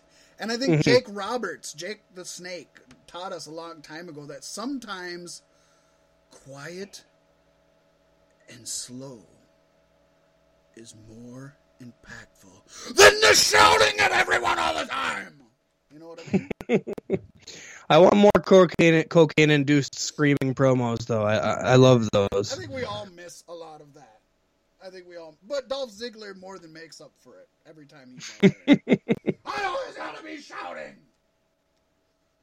Nobody knows what the fuck he's shouting about, but he won't shut the fuck up. Um, we didn't even really talk about the ending. So what happened at the ending was not only were there multiple low blows, but at the very end, both AJ and Nakamura just wail. And perfect timing, might I add. These guys had it down. They both just kicked the shit out of their dicks. And they both landed on the ground. Literally, they Yeah. both shit from their dicks that night. They both landed on the ground and had a double count out. I've seen so many people online pissed that they had a knockout during an ODQ match. this wasn't a fucking disqualification. He didn't disqualify them for kicking them in the nuts. It is a count out. Or a knockout. It's a fucking knockout. It's legitimate. Well, what is what, back to what, what is say. the technical stipulation for a match that doesn't have a referee decision like that? It wouldn't be a false count anywhere because they'd still count. No, it wouldn't be a last match. I, a knockout's a knockout. I don't know of any matches that aren't a knockout. Even in a submission match, you can get knocked out. I don't. I mean, for if you're if you're talking kayfabe, which we are obviously, you can't have a match without allowing knockouts because once somebody's knocked out, they can no longer compete. I mean, it's done. Well, I mean, an I quit match, you have to say I quit. I think they've had knockouts on I Quit matches. Uh, Oh yeah, I'd say fifty percent of I Quit matches are by knockouts because they want to save the face's face. There's a lot of I Quit I matches don't know. that They end need- with the other they person need to passing out. A special match that can't end unless it's by pinfall or submission. That would almost have to be what we've seen, which would be a Unsanctioned? um, unsanctioned match. I would almost feel, and even then, I could easily see them allowing a knockout to be a finish. But that's about the only time I could even feasibly see it because if we're talking kayfabe, which again we are when we're talking stipulations, if somebody's knocked out, they've lost. I mean, there is no greater win for the victor than to actually knock their opponent out. That's better than pinning, submitting, I quitting, anything where you've just beat the shit out of them and they're no longer able to even compete. I just hope we don't get another no contest match from these guys going forward. That's And so that, that's what I wanted to bring up. You messaged me and you're like, "We need two we need times in seven a- days. Pissed me the fuck off. I I love it. I love it because this is actually telling a story, and I'm okay with it because the matches have been good, and they've ended in a way that continues this story, and neither person's looking. can both agree they get better every time. Uh, no, I don't think this was as good as their last one, but easily better than their Mania one. But I think they're getting better. Yes, obviously. I don't think this was as good as um, Greatest Royal Rumble, but I think it was way better than way better than Mania. But I mean, where? Yeah, where do you go from here? Do you do a you'd almost have to have a, a an odd stipulation match with like a no low. What about a street fight? rule. Would there be like a street fight where you don't get No, out for I'm- being down? no, because no a street fight's basically just a no DQ fight except you wear street clothes. Which I've always ah. thought is stupid. It's a street Yeah. fight. We have to wear blue jeans and tennis shoes. dun, dun, dun. It's like there's no rule of what you have to wear anyways. So if it's easier to fight in street clothes, why don't you just fight in street clothes every day like John Cena? Maybe that's Right, why he's. Super Cena and he never loses because he always dresses in street clothes. He's always in tennis shoes and jeans. I you there really isn't a stipulation that would not unless they make something up or like if it's something really cheesy like a, something that involves a nut cup which we all think should be but we also know it's super cheesy It's super cheesy, but I think in this feud it would work. It would definitely work. is this another example of kind of what we were talking about before we get, got on the air where i think this pay-per-view just shows us i don't know that they know where they're going could they have made this match and not know what the next match is do you think that's possible Maybe. I mean, I can't guess what the next match is, so there's a very good chance that they don't know. Yeah, because a lot of times we have a better idea than they know. I I don't know what you do with this. I honestly don't. I'm loving it. Don't. I'm, I'm not knocking this. The whole feud, I'm loving, and their matches. Are I mean, good. it's good, and it got me emotionally charged with the finish. So they're doing something right. Yep. I just I don't know. I want a concise decision on the next match. I would think since it's their oh, third, although you said they could run this to SummerSlam, and I'm not going to disagree with you there. They could, and they maybe should. I, I could see Money in the Bank is the next one. They don't even have to compete at Money in the Bank. I don't know who you, who you would have it. They could have a tag match, I guess. I don't know what you do. Do you do it? Oh, do you do a ladder match? There can't be a there can't be a double um there can't be a double knockout on a ladder match. You have to pull a title from the ladder, Pasty. That could be okay. Fuck! I, how did we not think of that one? Yeah, that's A one ladder match without the championship on the line and a nut cup dangling. Why can't? I prefer the championship, but you know I'll take either one. What about just? What about just some brass balls? And it's like he's got the balls. Vince's brass rings. Here's the brass. Oh my God. This fucking feud needs to end at the Great Balls of Fire pay per view. I wish they'd have that again. That would be the perfect blow off, wouldn't it? Great balls of fire. Honestly, July's only a couple months out, so if they do it again, and I am all for it. I liked last year's. Do it again. Great Balls of Fire, the final match between AJ and Shinsuke. Yes. Sign me up. It's not released on their pay per view chart, but man, if you were ever gonna do it, now would be the time to do it. For real. Great balls of fire. Make it a fucking inferno match. And just have Yes. like a have like a branding iron in each corner, and whoever fucking just brands the other person's testicles. You have a you have a P one on one of them, and then you have whatever you want for Shinsuke's logo to be. I don't know what the fucking an N or whatever it is, and they gotta brand the balls. And It then all they a really all they really got to do is have it like um dipped in like um like ink, like stamp ink, so that way when Yeah. you put it on there, it looks like it's branded on there. And maybe you have like gimmick it so that smoke comes out of it, like you push a button and, and smoke comes out, Right. and it's got ink on it, so it literally looks like it's branding the. Te- Fuck, man, we should be booking these shows, Pasty. Great balls of fire, brand those testy testicles. Oh man. God, they better do Great Balls of Fire this year with this feud going on. It needs to. It writes It actually has a point, unlike last year where Vince is like, I want testicles and a cock. Which, by the way, ended up being the best fucking pay per view of the year. Holy shit! Yes. nobody expected that, especially I you and I. go back and watch it. almost. Yeah, and that's that's the one good thing about having one of those pay per views that have only ever happened once, is that when it is that good, like five, six, twelve years from now, with the WWE Network still being around, I can randomly be like, God, I want to watch a good pay per view. Man, I remember Great Balls of Fire, and you can just look up Great Balls of Fire, and it's the only one. Like you know, that's going to be a good pay per view. it's going to be good, like it should. Yeah, it's definitely not in the list of uh, pay per views for the year, unfortunately. No. Not after they, they axed all the, the gimmicky, well, not the gimmicky, the ungimmicky ones. Once they knocked it down to, are we up to, I think we're up to 16 pay per views now this year. One, two. Well, not counting NXT takeovers. One. Yeah, and I don't think they have the, uh, well, I don't know if the global warning is going to be a pay per view or a glorified house show like the GUR.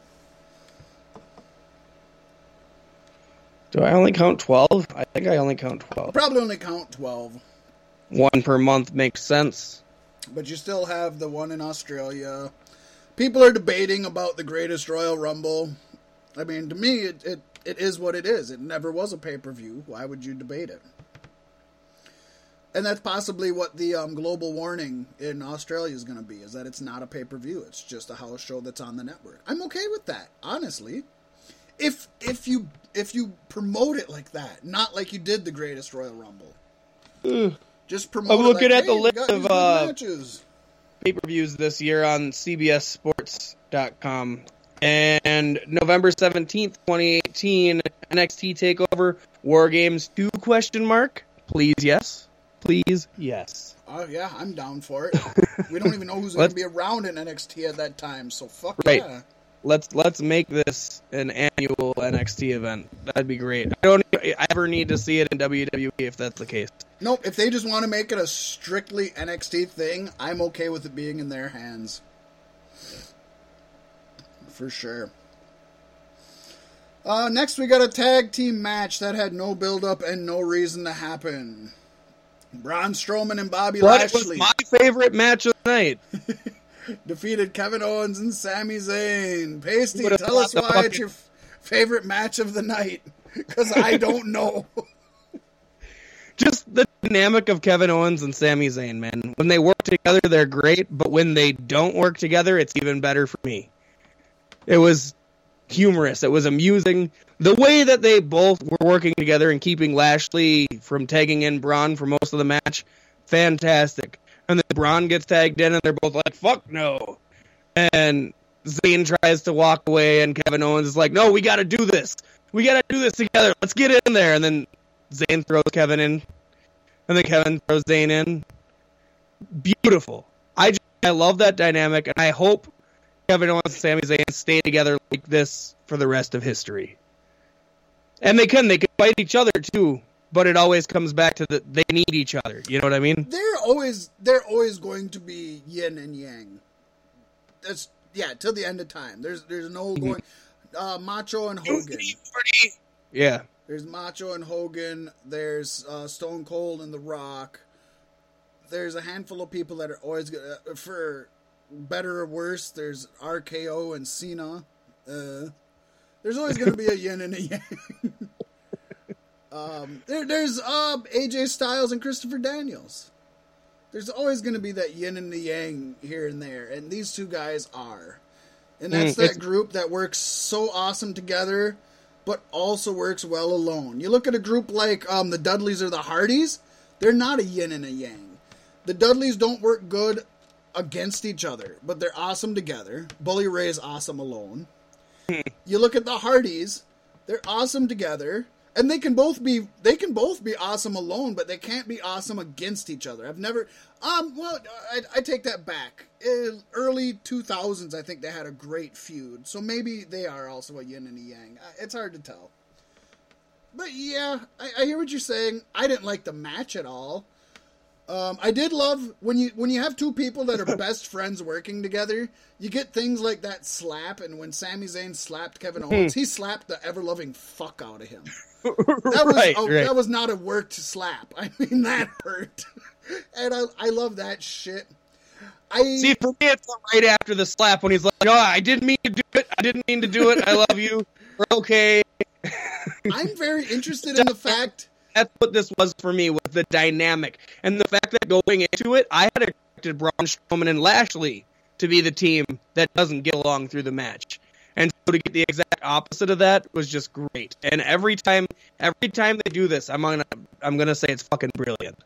Every fucking time. I was intrigued with the fact that it seems like if they are planting the seeds of the Owen Zayn breakup, which they have been, it looks like they're leaning towards, at this point from this match, Zayn being the heel and Owens being the face. Which mm-hmm. obviously Zayn was floundering as a face, and Owens can easily get cheered, so maybe that's actually the best idea? Maybe. Maybe. I just thought I do know that right after the match or right after the pay per view, Braun Strowman took to Twitter and tweeted, "Were y'all expecting something different?" So WWE knew what we all predicted, and they flipped it on and just to throw us off, and it was great. It was great. This to me, probably the moment of the night.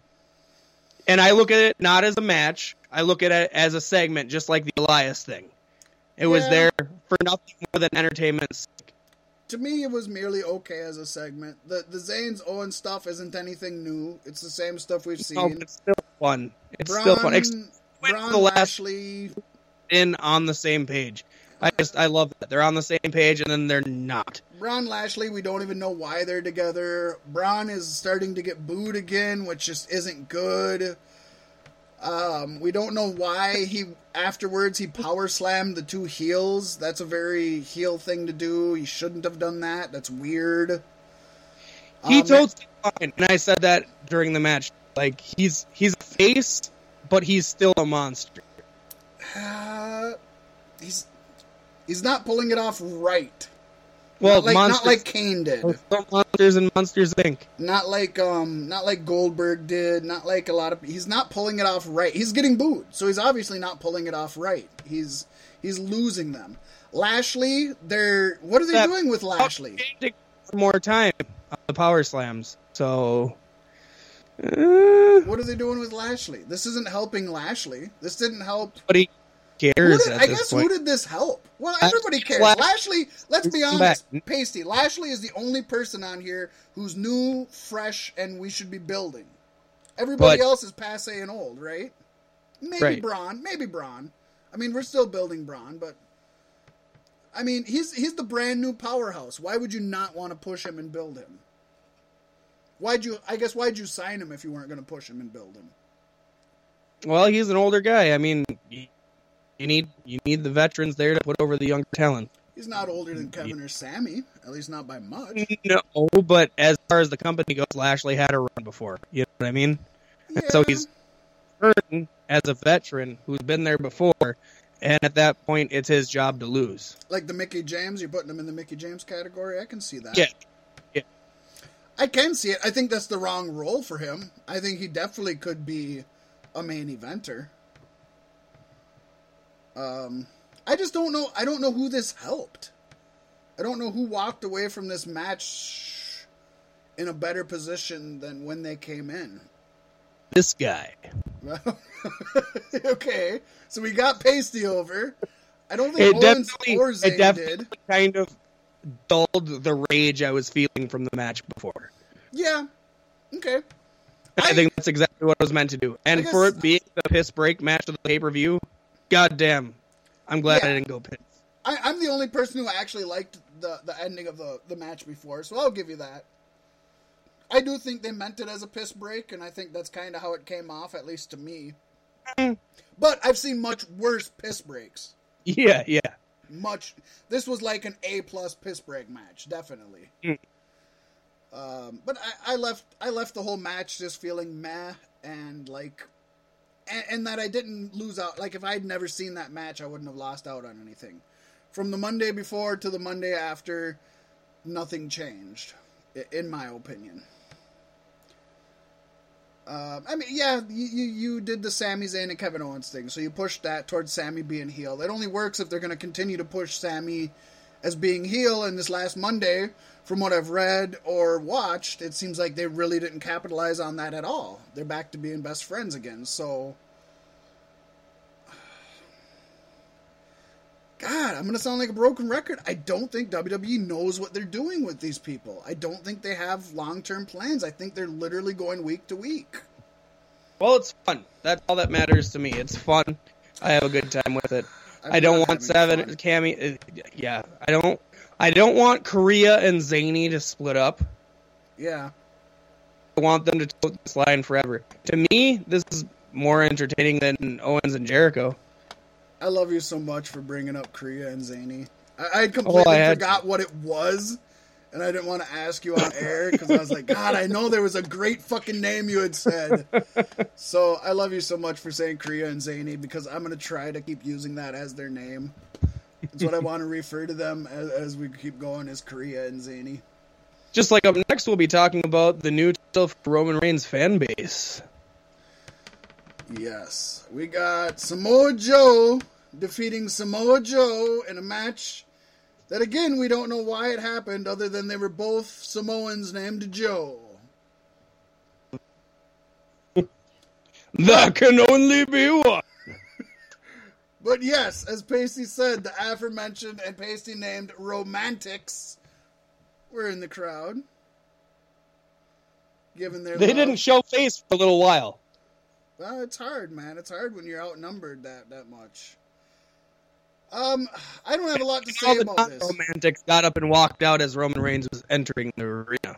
we we have to we have to talk yeah we have to first start off at that after the Braun Strowman, Bobby Lashley, Kevin Owens, and Sami Zayn match, which had no build, no title, and wasn't a main event, people still felt they've seen a fucking enough. And let's let first let's paint the picture here. It was already past the eleven o'clock fucking hour. Ten So- o'clock, but yeah. well, no, eleven o'clock, ten o'clock our time, pasty. People live off Yeah, Eastern yeah. time, though. Yeah, it was the eleven o'clock hour. We ten o'clock where you and I live, yes, but 11 o'clock for Eastern, Mountain, and Pacific. We're the only ones that get the, the break. we were lucky enough to get the fucking extra break in there. Uh, but yeah, if you were watching it live, Eastern, Pacific, Mountain, or or being there in the studio, it was already past 11 o'clock by the time fucking Roman starts getting to the ring. And from the sounds of things, a good 15 to 25% of people left the fucking arena. Beat the traffic. started. Beat the traffic. Pasty, what? We, we we don't have an answer for this. This is a rhetorical question. We almost I almost thought for for a while after at WrestleMania, Brock Lesnar beat Roman. I said, you know what? Wow, Vince McMahon is actually understanding that it's not working, and he just has to move on. Pacey, what more has to happen before fucking before Vince McMahon realizes it's not working and he just needs to move on? They're trying this whole I think Daniel ever Bryan story. I don't think it's ever going to happen. And why I don't think it's ever going to happen But if it's is not because happening, then pull the trigger and just fucking let him be Super Cena. This the thing is, is he's got to win over enough of the of the crowd. He's not going first. to. We know that. You just. You He's just on the it. cusp. He's on the They're cusp. walking out. More people are walking out now than were cheering six months They ago. walked out If they'd have because it was a fucking. It was after ten o'clock, and they're like, "Oh, it's a dark match. We're going out. home." If it was AJ Styles Nakamura, they would not have walked out. You No, if you, if, I've seen clips, Some- and a lot of the a lot of the families who left few. are, are are parents with children, and it was already late enough. They already All parents three have hours of wrestling. Pasty. what the fuck is that argument? They were parents, Parents children. Of young children. Sorry, All let me correct my children. fucking self. Hold your fucking horses, sir. Yes, but that doesn't change the fact that if it was something they really wanted their kids to watch, if it's something they really wanted to watch, if it was if it was Hogan Warrior fucking WrestleMania 9, they would not have fucking left those seats, Pasty. Argue that. I won't argue that. I won't.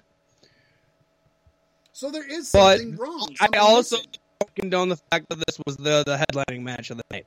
Not at all. No. No. Vince screwed Vince screwed Roman on this one. Yeah. And what's even worse, Samoa Joe's gonna get the fucking hammer on it. Vince is gonna look at it and say, I put Samoa Joe in the main event. Everybody's shitting on it, ratings went down, and people walked out. Samoa Joe will never be in the main event again. it's not gonna be Roman's fault. It's gonna be Joe's fault. Mm. God, that sucks. God, that sucks.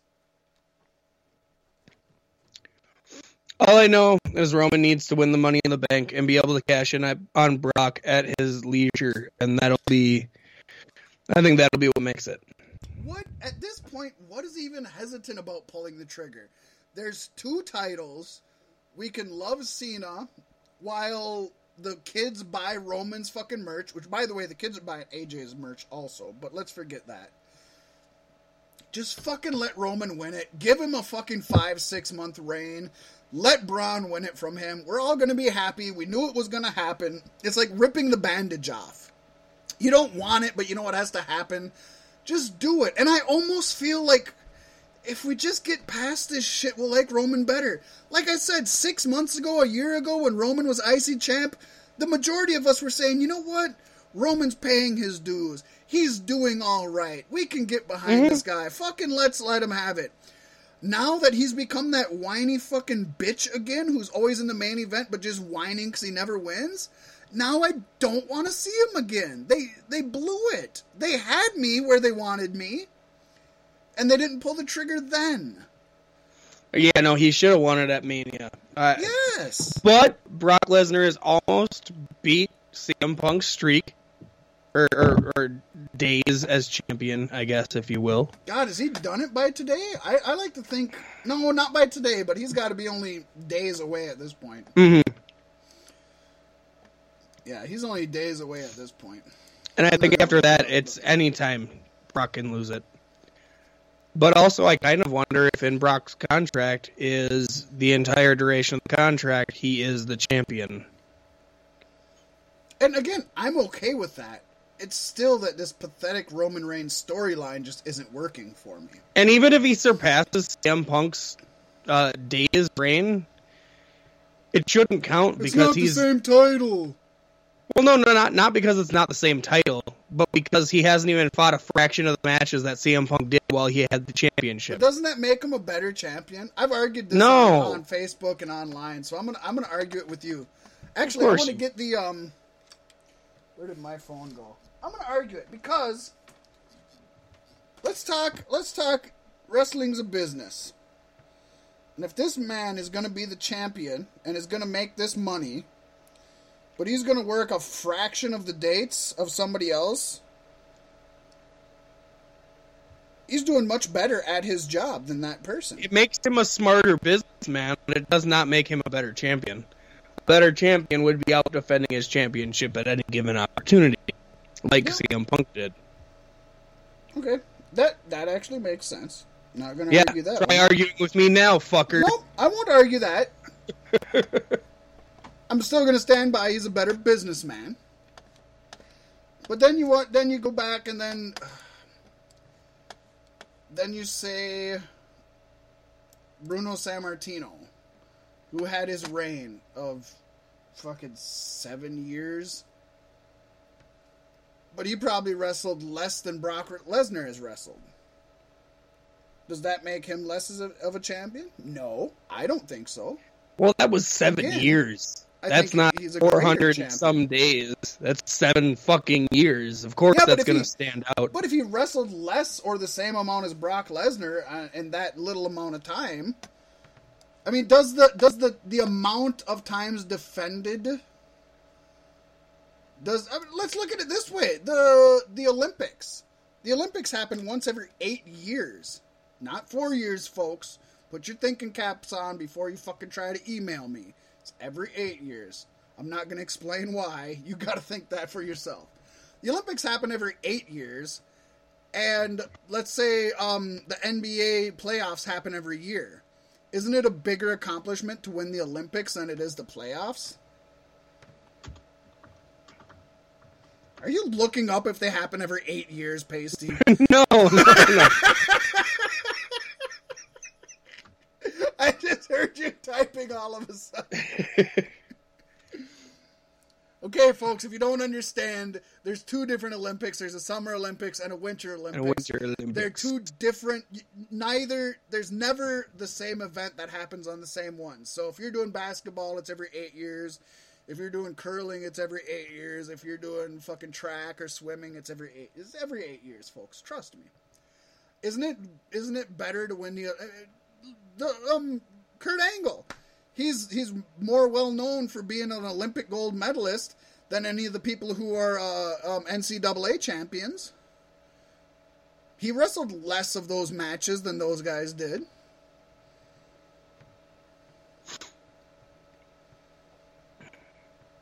Yeah, I'll give it that. No, I'm just trying to look up how many matches Sammartino did have in his seven year run. God, I'm willing to bet it's more than Brock's 15. Yes, yes, I, I'm more than willing to bet that also. But I'm willing to bet if you broke it down year to year, it's probably less or the same.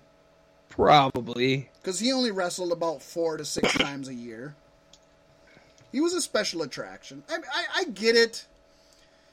And I'm a CM Punk fan. I, I the person has rubbed me the wrong way over the years, but the in-ring performer, I have nothing negative to say about. I'm a huge CM Punk fan. But when you're talking about a fictional world and fictional titles that are predetermined who wins and loses, it's hard to say one person deserves it less or more than the other. So as soon as you say Brock Lesnar has defended it less than CM Punk, he could have defended it the same amount of time if the writers wanted him to keep it this long. He would have won all of those matches. That wouldn't have changed. The only reason he hasn't is because they've chosen to to have him wrestle less matches. So I guess it's hard for me to it's hard for me to justify that when this is a fictitious It's hard. I mean, where does yeah, where does the kayfabe stop and where does the real world begin? If you're gonna start talking about who's a real deserving champion, you get into semantics, pasty. Yeah, yeah. I don't know. I feel like a fighting champion is is far better off than a prize fighter any day of the week. But I'm not gonna knock Lesnar either, though, because he's still one of the most iconic and, and great wrestlers in the business today, and he is up there amongst the ranks all time. Uh, he's a great, ahead of CM Punk. Yeah. Yeah, He's definitely more memorable than CM Punk. Hundred years from now, you'll you'll still hear about Brock Lesnar, whereas CM Punk maybe not so much. and I almost feel like if CM Punk would have sold out, that might not be the case. And that's a kudos to CM Punk. I give him credit for putting his morals and his beliefs above that because he could have sold out, played ball at WWE, and he'd still be here today. And he'd have had that many more championships on his waist. So, uh oh, what'd you find? Sorry, uh, scrolling through uh, Facebook, and I come across uh, a meme. I'm actually gonna post it on on B6, I think. But it's Money in the Bank, AJ Styles and Shinsuke Nakamura. It says balls count anywhere, Balls, and it's got the great balls of fire logo at the balls. Yeah, it's great. That's awesome. I love it. I love it. Somebody's a genius. Yep, yep. That's the match they need to have. So, um, I guess we haven't really, I guess we haven't really talked about Roman Reigns Samoa Joe. Um, Roman. No, we haven't. But I like this format for the show, man. We had nothing going in. We're getting all of our news out while we're talking about the pay per view as a whole, right? and I, I like the flow. I really fun. do like the flow. It'd be fun to try to with that. Well, it, it's hard when when they had sixteen fucking pay per views a year. It was like every other show we had predictions and results on the same fucking show, and we barely had time to get anything out. I like it where we have less of this shit to go through. It's kind of relaxing, isn't it? Mhm. I love it. Um, but uh, uh, Roman Reigns beat Samoa Joe which I think most of us thought was going to happen. Um, the only thing of note I have are the various crowd chants, which, as Pacey said, beat the traffic was one of the best ones, most outstanding. we also had Rusev Day chance, boring chance, delete chance, and Johnny Wrestling chance. So uh, Johnny Gargano has got chance during the main event of WrestleMania and the main event of Backlash. What the fuck's gonna happen to Johnny Gargano when he comes to the main roster? He's gonna get fucking mid carded quick as shit. right. I can already tell. The fact that they're chanting his name over all these main events, Vince is mm-hmm. gonna hate him the second he comes up to the main roster. He's gonna get punished for every fan he's ever had. so let's talk about who wasn't on the pay per view, Pasty. We have dual branded pay per views. We're not Obviously, there's going to be less spots. Yeah. It's going to happen. Now, I like that, but again, Mm-hmm. this is the first one. If we have three or four pay per views in a row and we start seeing the same names on here, because I'm going to try to keep up this trend, at least for the first six pay per views, then we're going to know people are getting shit on. People who would have gotten a pay per view in the non dual branded era are losing out on pay per view money. But we don't know.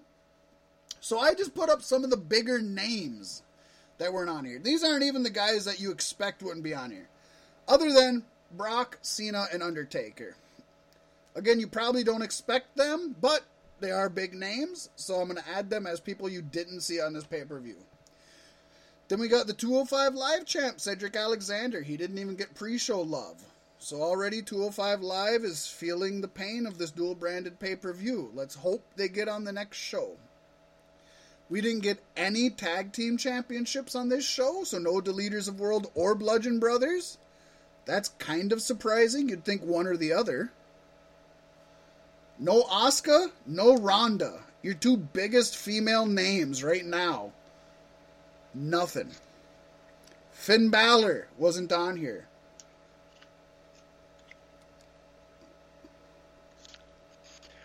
Yeah, Uh, it's I have- interesting. I have Daniel Bryan not being on here and he faced Big Cass, so you know, fucking he wasn't memorable.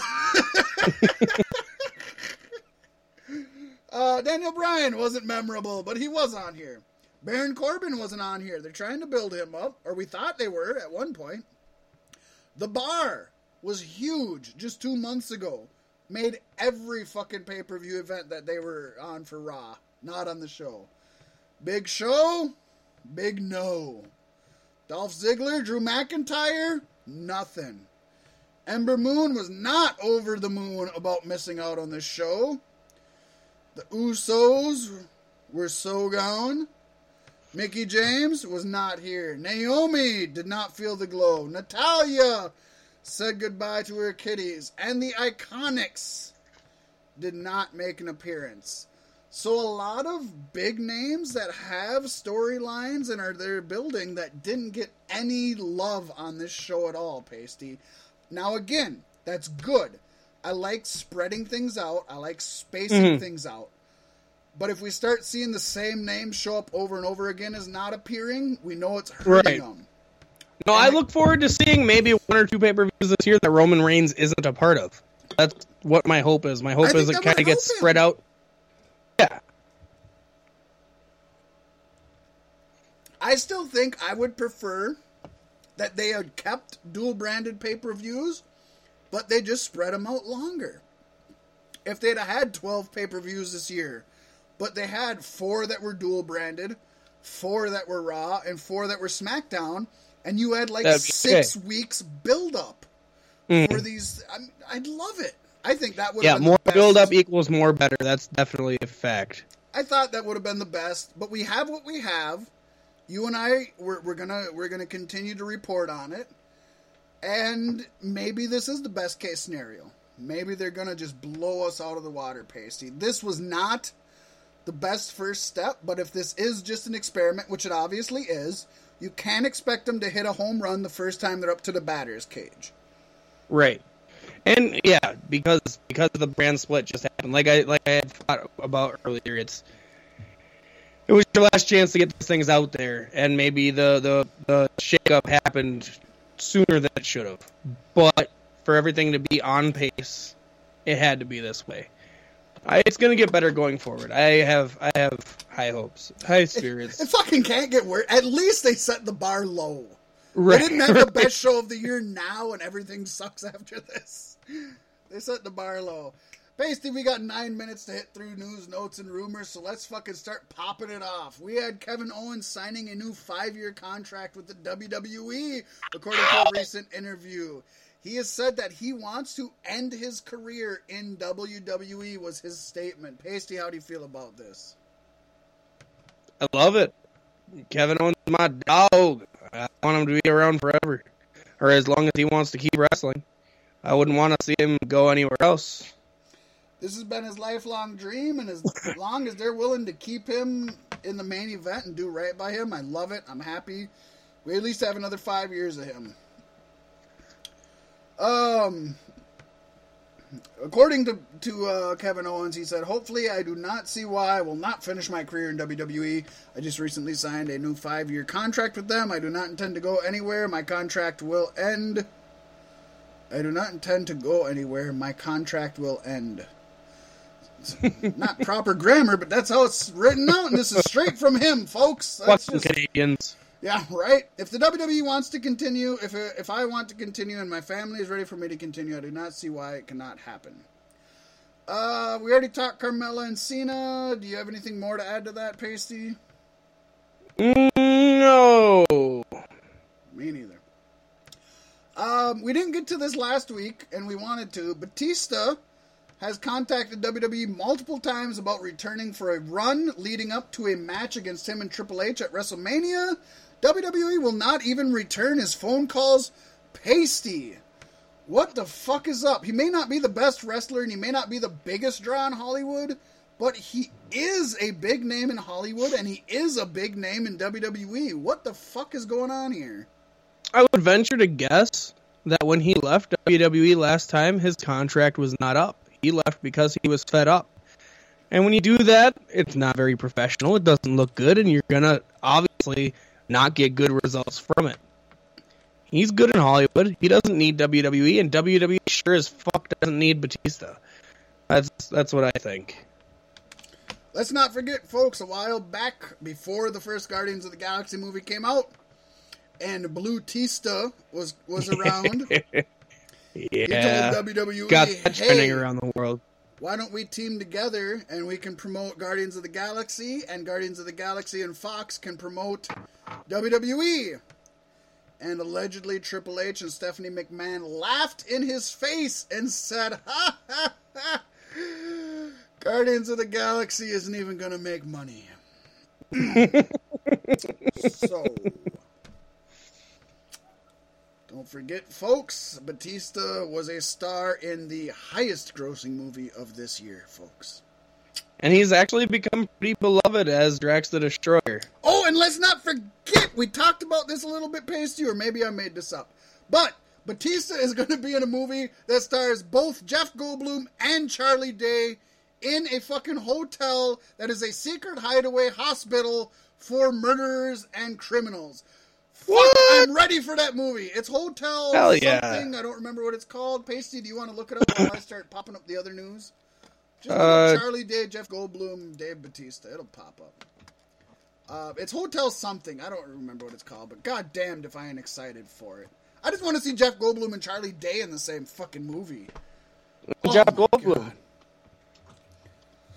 Um, going on with that, uh, WWE, I'm really happy to see his his uh, career is resurging as much as it is. Jeff Goldblum. He's always he's Hotel Artemis. Artemis, thank you. Jeff And Goldblum- Jodie Foster's in the movie as well. She's the she's the main woman. She runs the hotel. Jeff Goldblum is the main protagonist. Protagonist. Sorry. Pro Dragonist. Yeah, he, he's a poor dragonist. He's a poor guy who likes to fucking hate on dragons. He's a poor dragonist. Just, just awful. Uh, Charlie Day works there. It, it looks awesome. Look at go to YouTube.com. Look up the trailer, folks. Fuck God, I, I'll do one better, and I'll share it on the B Sticks Podcast Facebook page. There you Not go, that Facebook. anything to do with wrestling. It does. It's Batista. Why doesn't it? Facebook.com forward slash Beefsticks Podcast. Um, WWE Network promoted the Global Wrestling Network, folks. Yes, on the latest table of three, we had AJ Styles, Finn Balor, and, and Shane McMahon. I was trying to remember who the fuck was. No, it wasn't Finn Balor. It was uh, AJ Styles, Shane McMahon, and Kurt Angle. Sorry. And not only did they show a bunch of clips of Kurt Angle and AJ Styles matches from TNA, and not only did they put the GWN logo on those, which is obviously where they got the clips from, at the very end of the table for three, they actually said to watch full matches of AJ Styles versus Kurt Angle, please visit Global Wrestling Network and put a link to the Global Wrestling Network. I, now they never did With a drop- McMahon's stamp of approval. Yes. Now they never did drop the Impact name. No. But- But, TNA was said many, many times. TNA times. was said, and Global Wrestling Network is owned by Impact, not by TNA. And when AJ Styles and Kurt Angle were there, it technically was TNA, not Impact Wrestling. So, with that being said, it they also are working together, and by they I mean the World Wrestling Entertainment and Impact Wrestling, with the new Hardy Brothers collection, Blu-ray, DVD. Uh, I don't know what you call it. I was gonna say the new Hardy's DVD, but it's like there's DVD, Blu-ray, streaming. I don't know what you say now. So Hardy collection. Um, and they're both WWE and Impact Wrestling work together to have footage from both companies in there. It is said that they have come to an agreement to at least share libraries, or at least WWE will pay f- to use the Impact Wrestling library. It's got to have something step. to do with uh, what's his face hitting the Hall of Fame, Jeff Jarrett, Double J. Jeff Jarrett has nothing Good to do with. Impact or TNA anymore. I don't think it does. I But honestly think it has a lot to Global do Wrestling Network. with Don. he Has, has nothing something to to do do with, with no, he that. doesn't. No, he doesn't. That was strictly he created it, but Impact Wrestling is the ones that bought it out and use it, and he has zero connection to it legally. nothing. I, I think, think it has- like broken Matt Hardy thing. You know, they're willing to let people use their shit outside of the company. I think it has a lot to do with the uh, Don him. Callis. It has a lot to do with um, benefits WWE.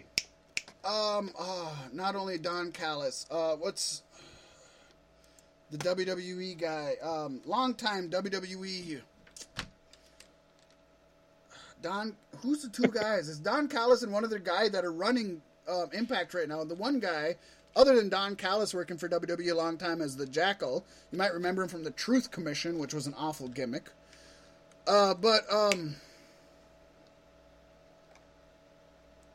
God, I'm spacing out. Anyways, there's a longtime WWE employee who's now backstage running um, Impact. I think it has a lot to do with that more than anything. Um, the Jeff Jarrett thing, I think, was I don't know, but he he has nothing to do with any of this anymore.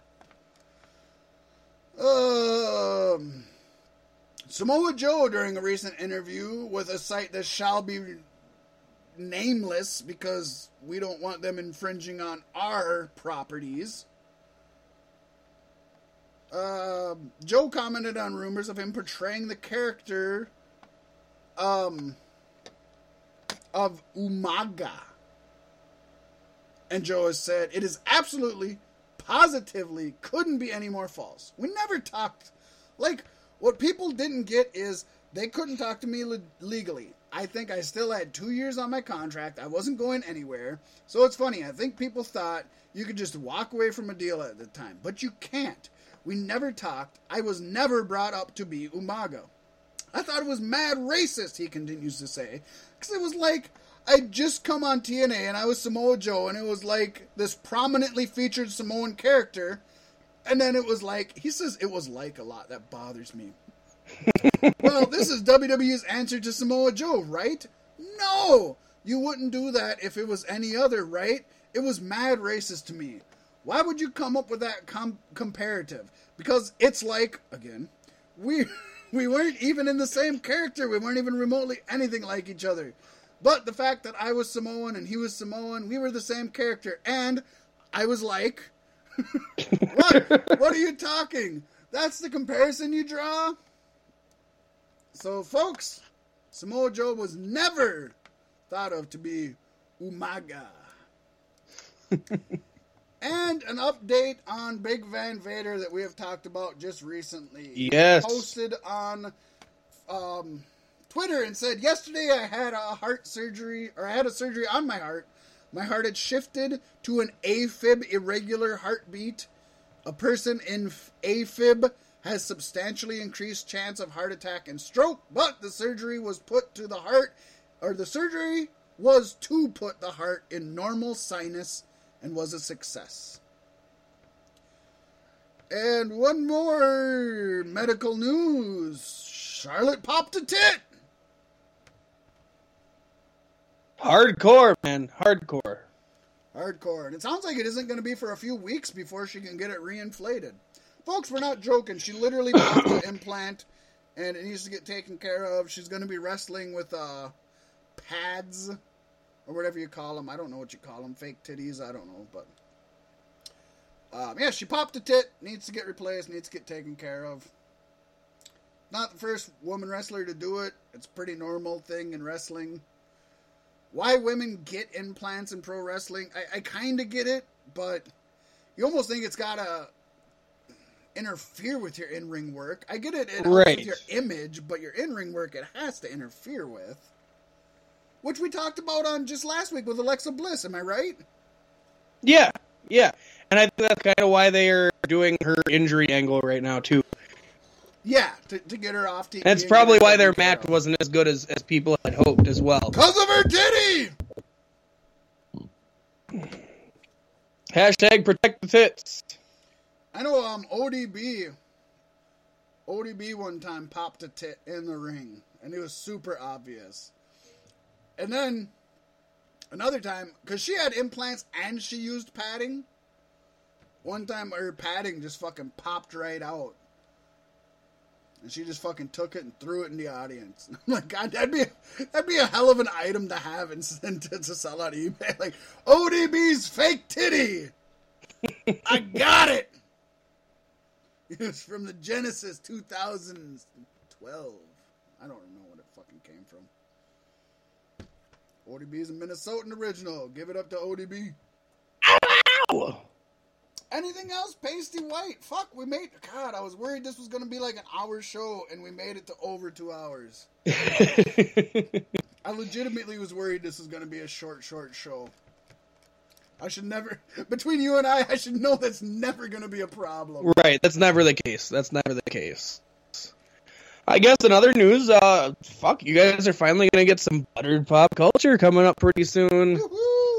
Should be should be by next week. I was hoping to have it by this week. Um, again, we had I, I wouldn't say technical issues, but we got a few things we got to work through and some uh, some re-recordings we have to do to make things up to date and and to, uh, fine fine tune and polish some things. I guess you could say. But yeah, definitely the Gotta first polish that episode. turd.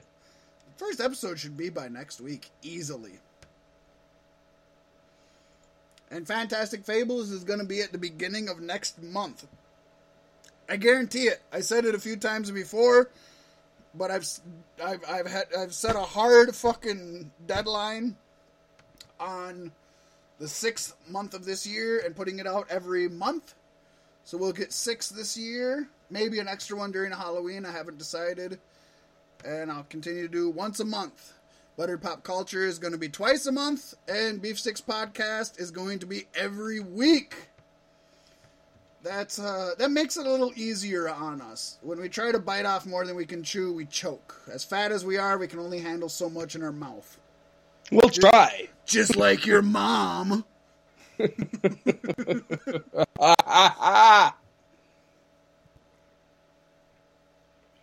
yes, And folks, if- a lot of stuff. And if It's things coming. go well, and if WWE sticks to this once a month pay per view, we're gonna try to come up with uh, more and new and creative, different segments for this show. We got one coming up next week that Pasty and I have already talked about. Should be fun. It's brand new. Something little that we just game, if you will. with. Yeah, yeah, it's gonna be a fun little game, and it's gonna be on the spot. So this isn't even gonna be a rehearsed things, folks. So uh, that'll be good. We we need more time. The last God, this last year, sometimes this show just seemed like it was so formulaic, and we were just fucking. We got recording and then working our ass off to get everything in, and then it was done. And it almost seemed like a chore some days. Some weeks it was a chore. I don't like that. We're gonna try to get back to it being fun every week. And I give you my pledge. If I'm not happy with WWE's product, I'm not going to watch their show. So it's going to leave us up to open and open to talk about a whole lot more. You sound pessimistic. You're already implying we're going to be open to watch a whole lot more, as if you know there's going to be shows we're not watching. Which Oh, I, I'm I sure. agree. There is going to be ones that you and I both are not going to watch because of that exact reason. hmm So, so Folks, that- if you don't like something, don't keep tuning in. You give them the wrong fucking idea. Damn right. Pasty, I got nothing else. I got nothing else either. So, folks, for Cloud Style Broadcasting and Beef Sticks Podcast, I am Fat Mac, And I'm Pasty White. and I'm gonna beef your mom right in the asshole. I want to do something then beefy next week. uh,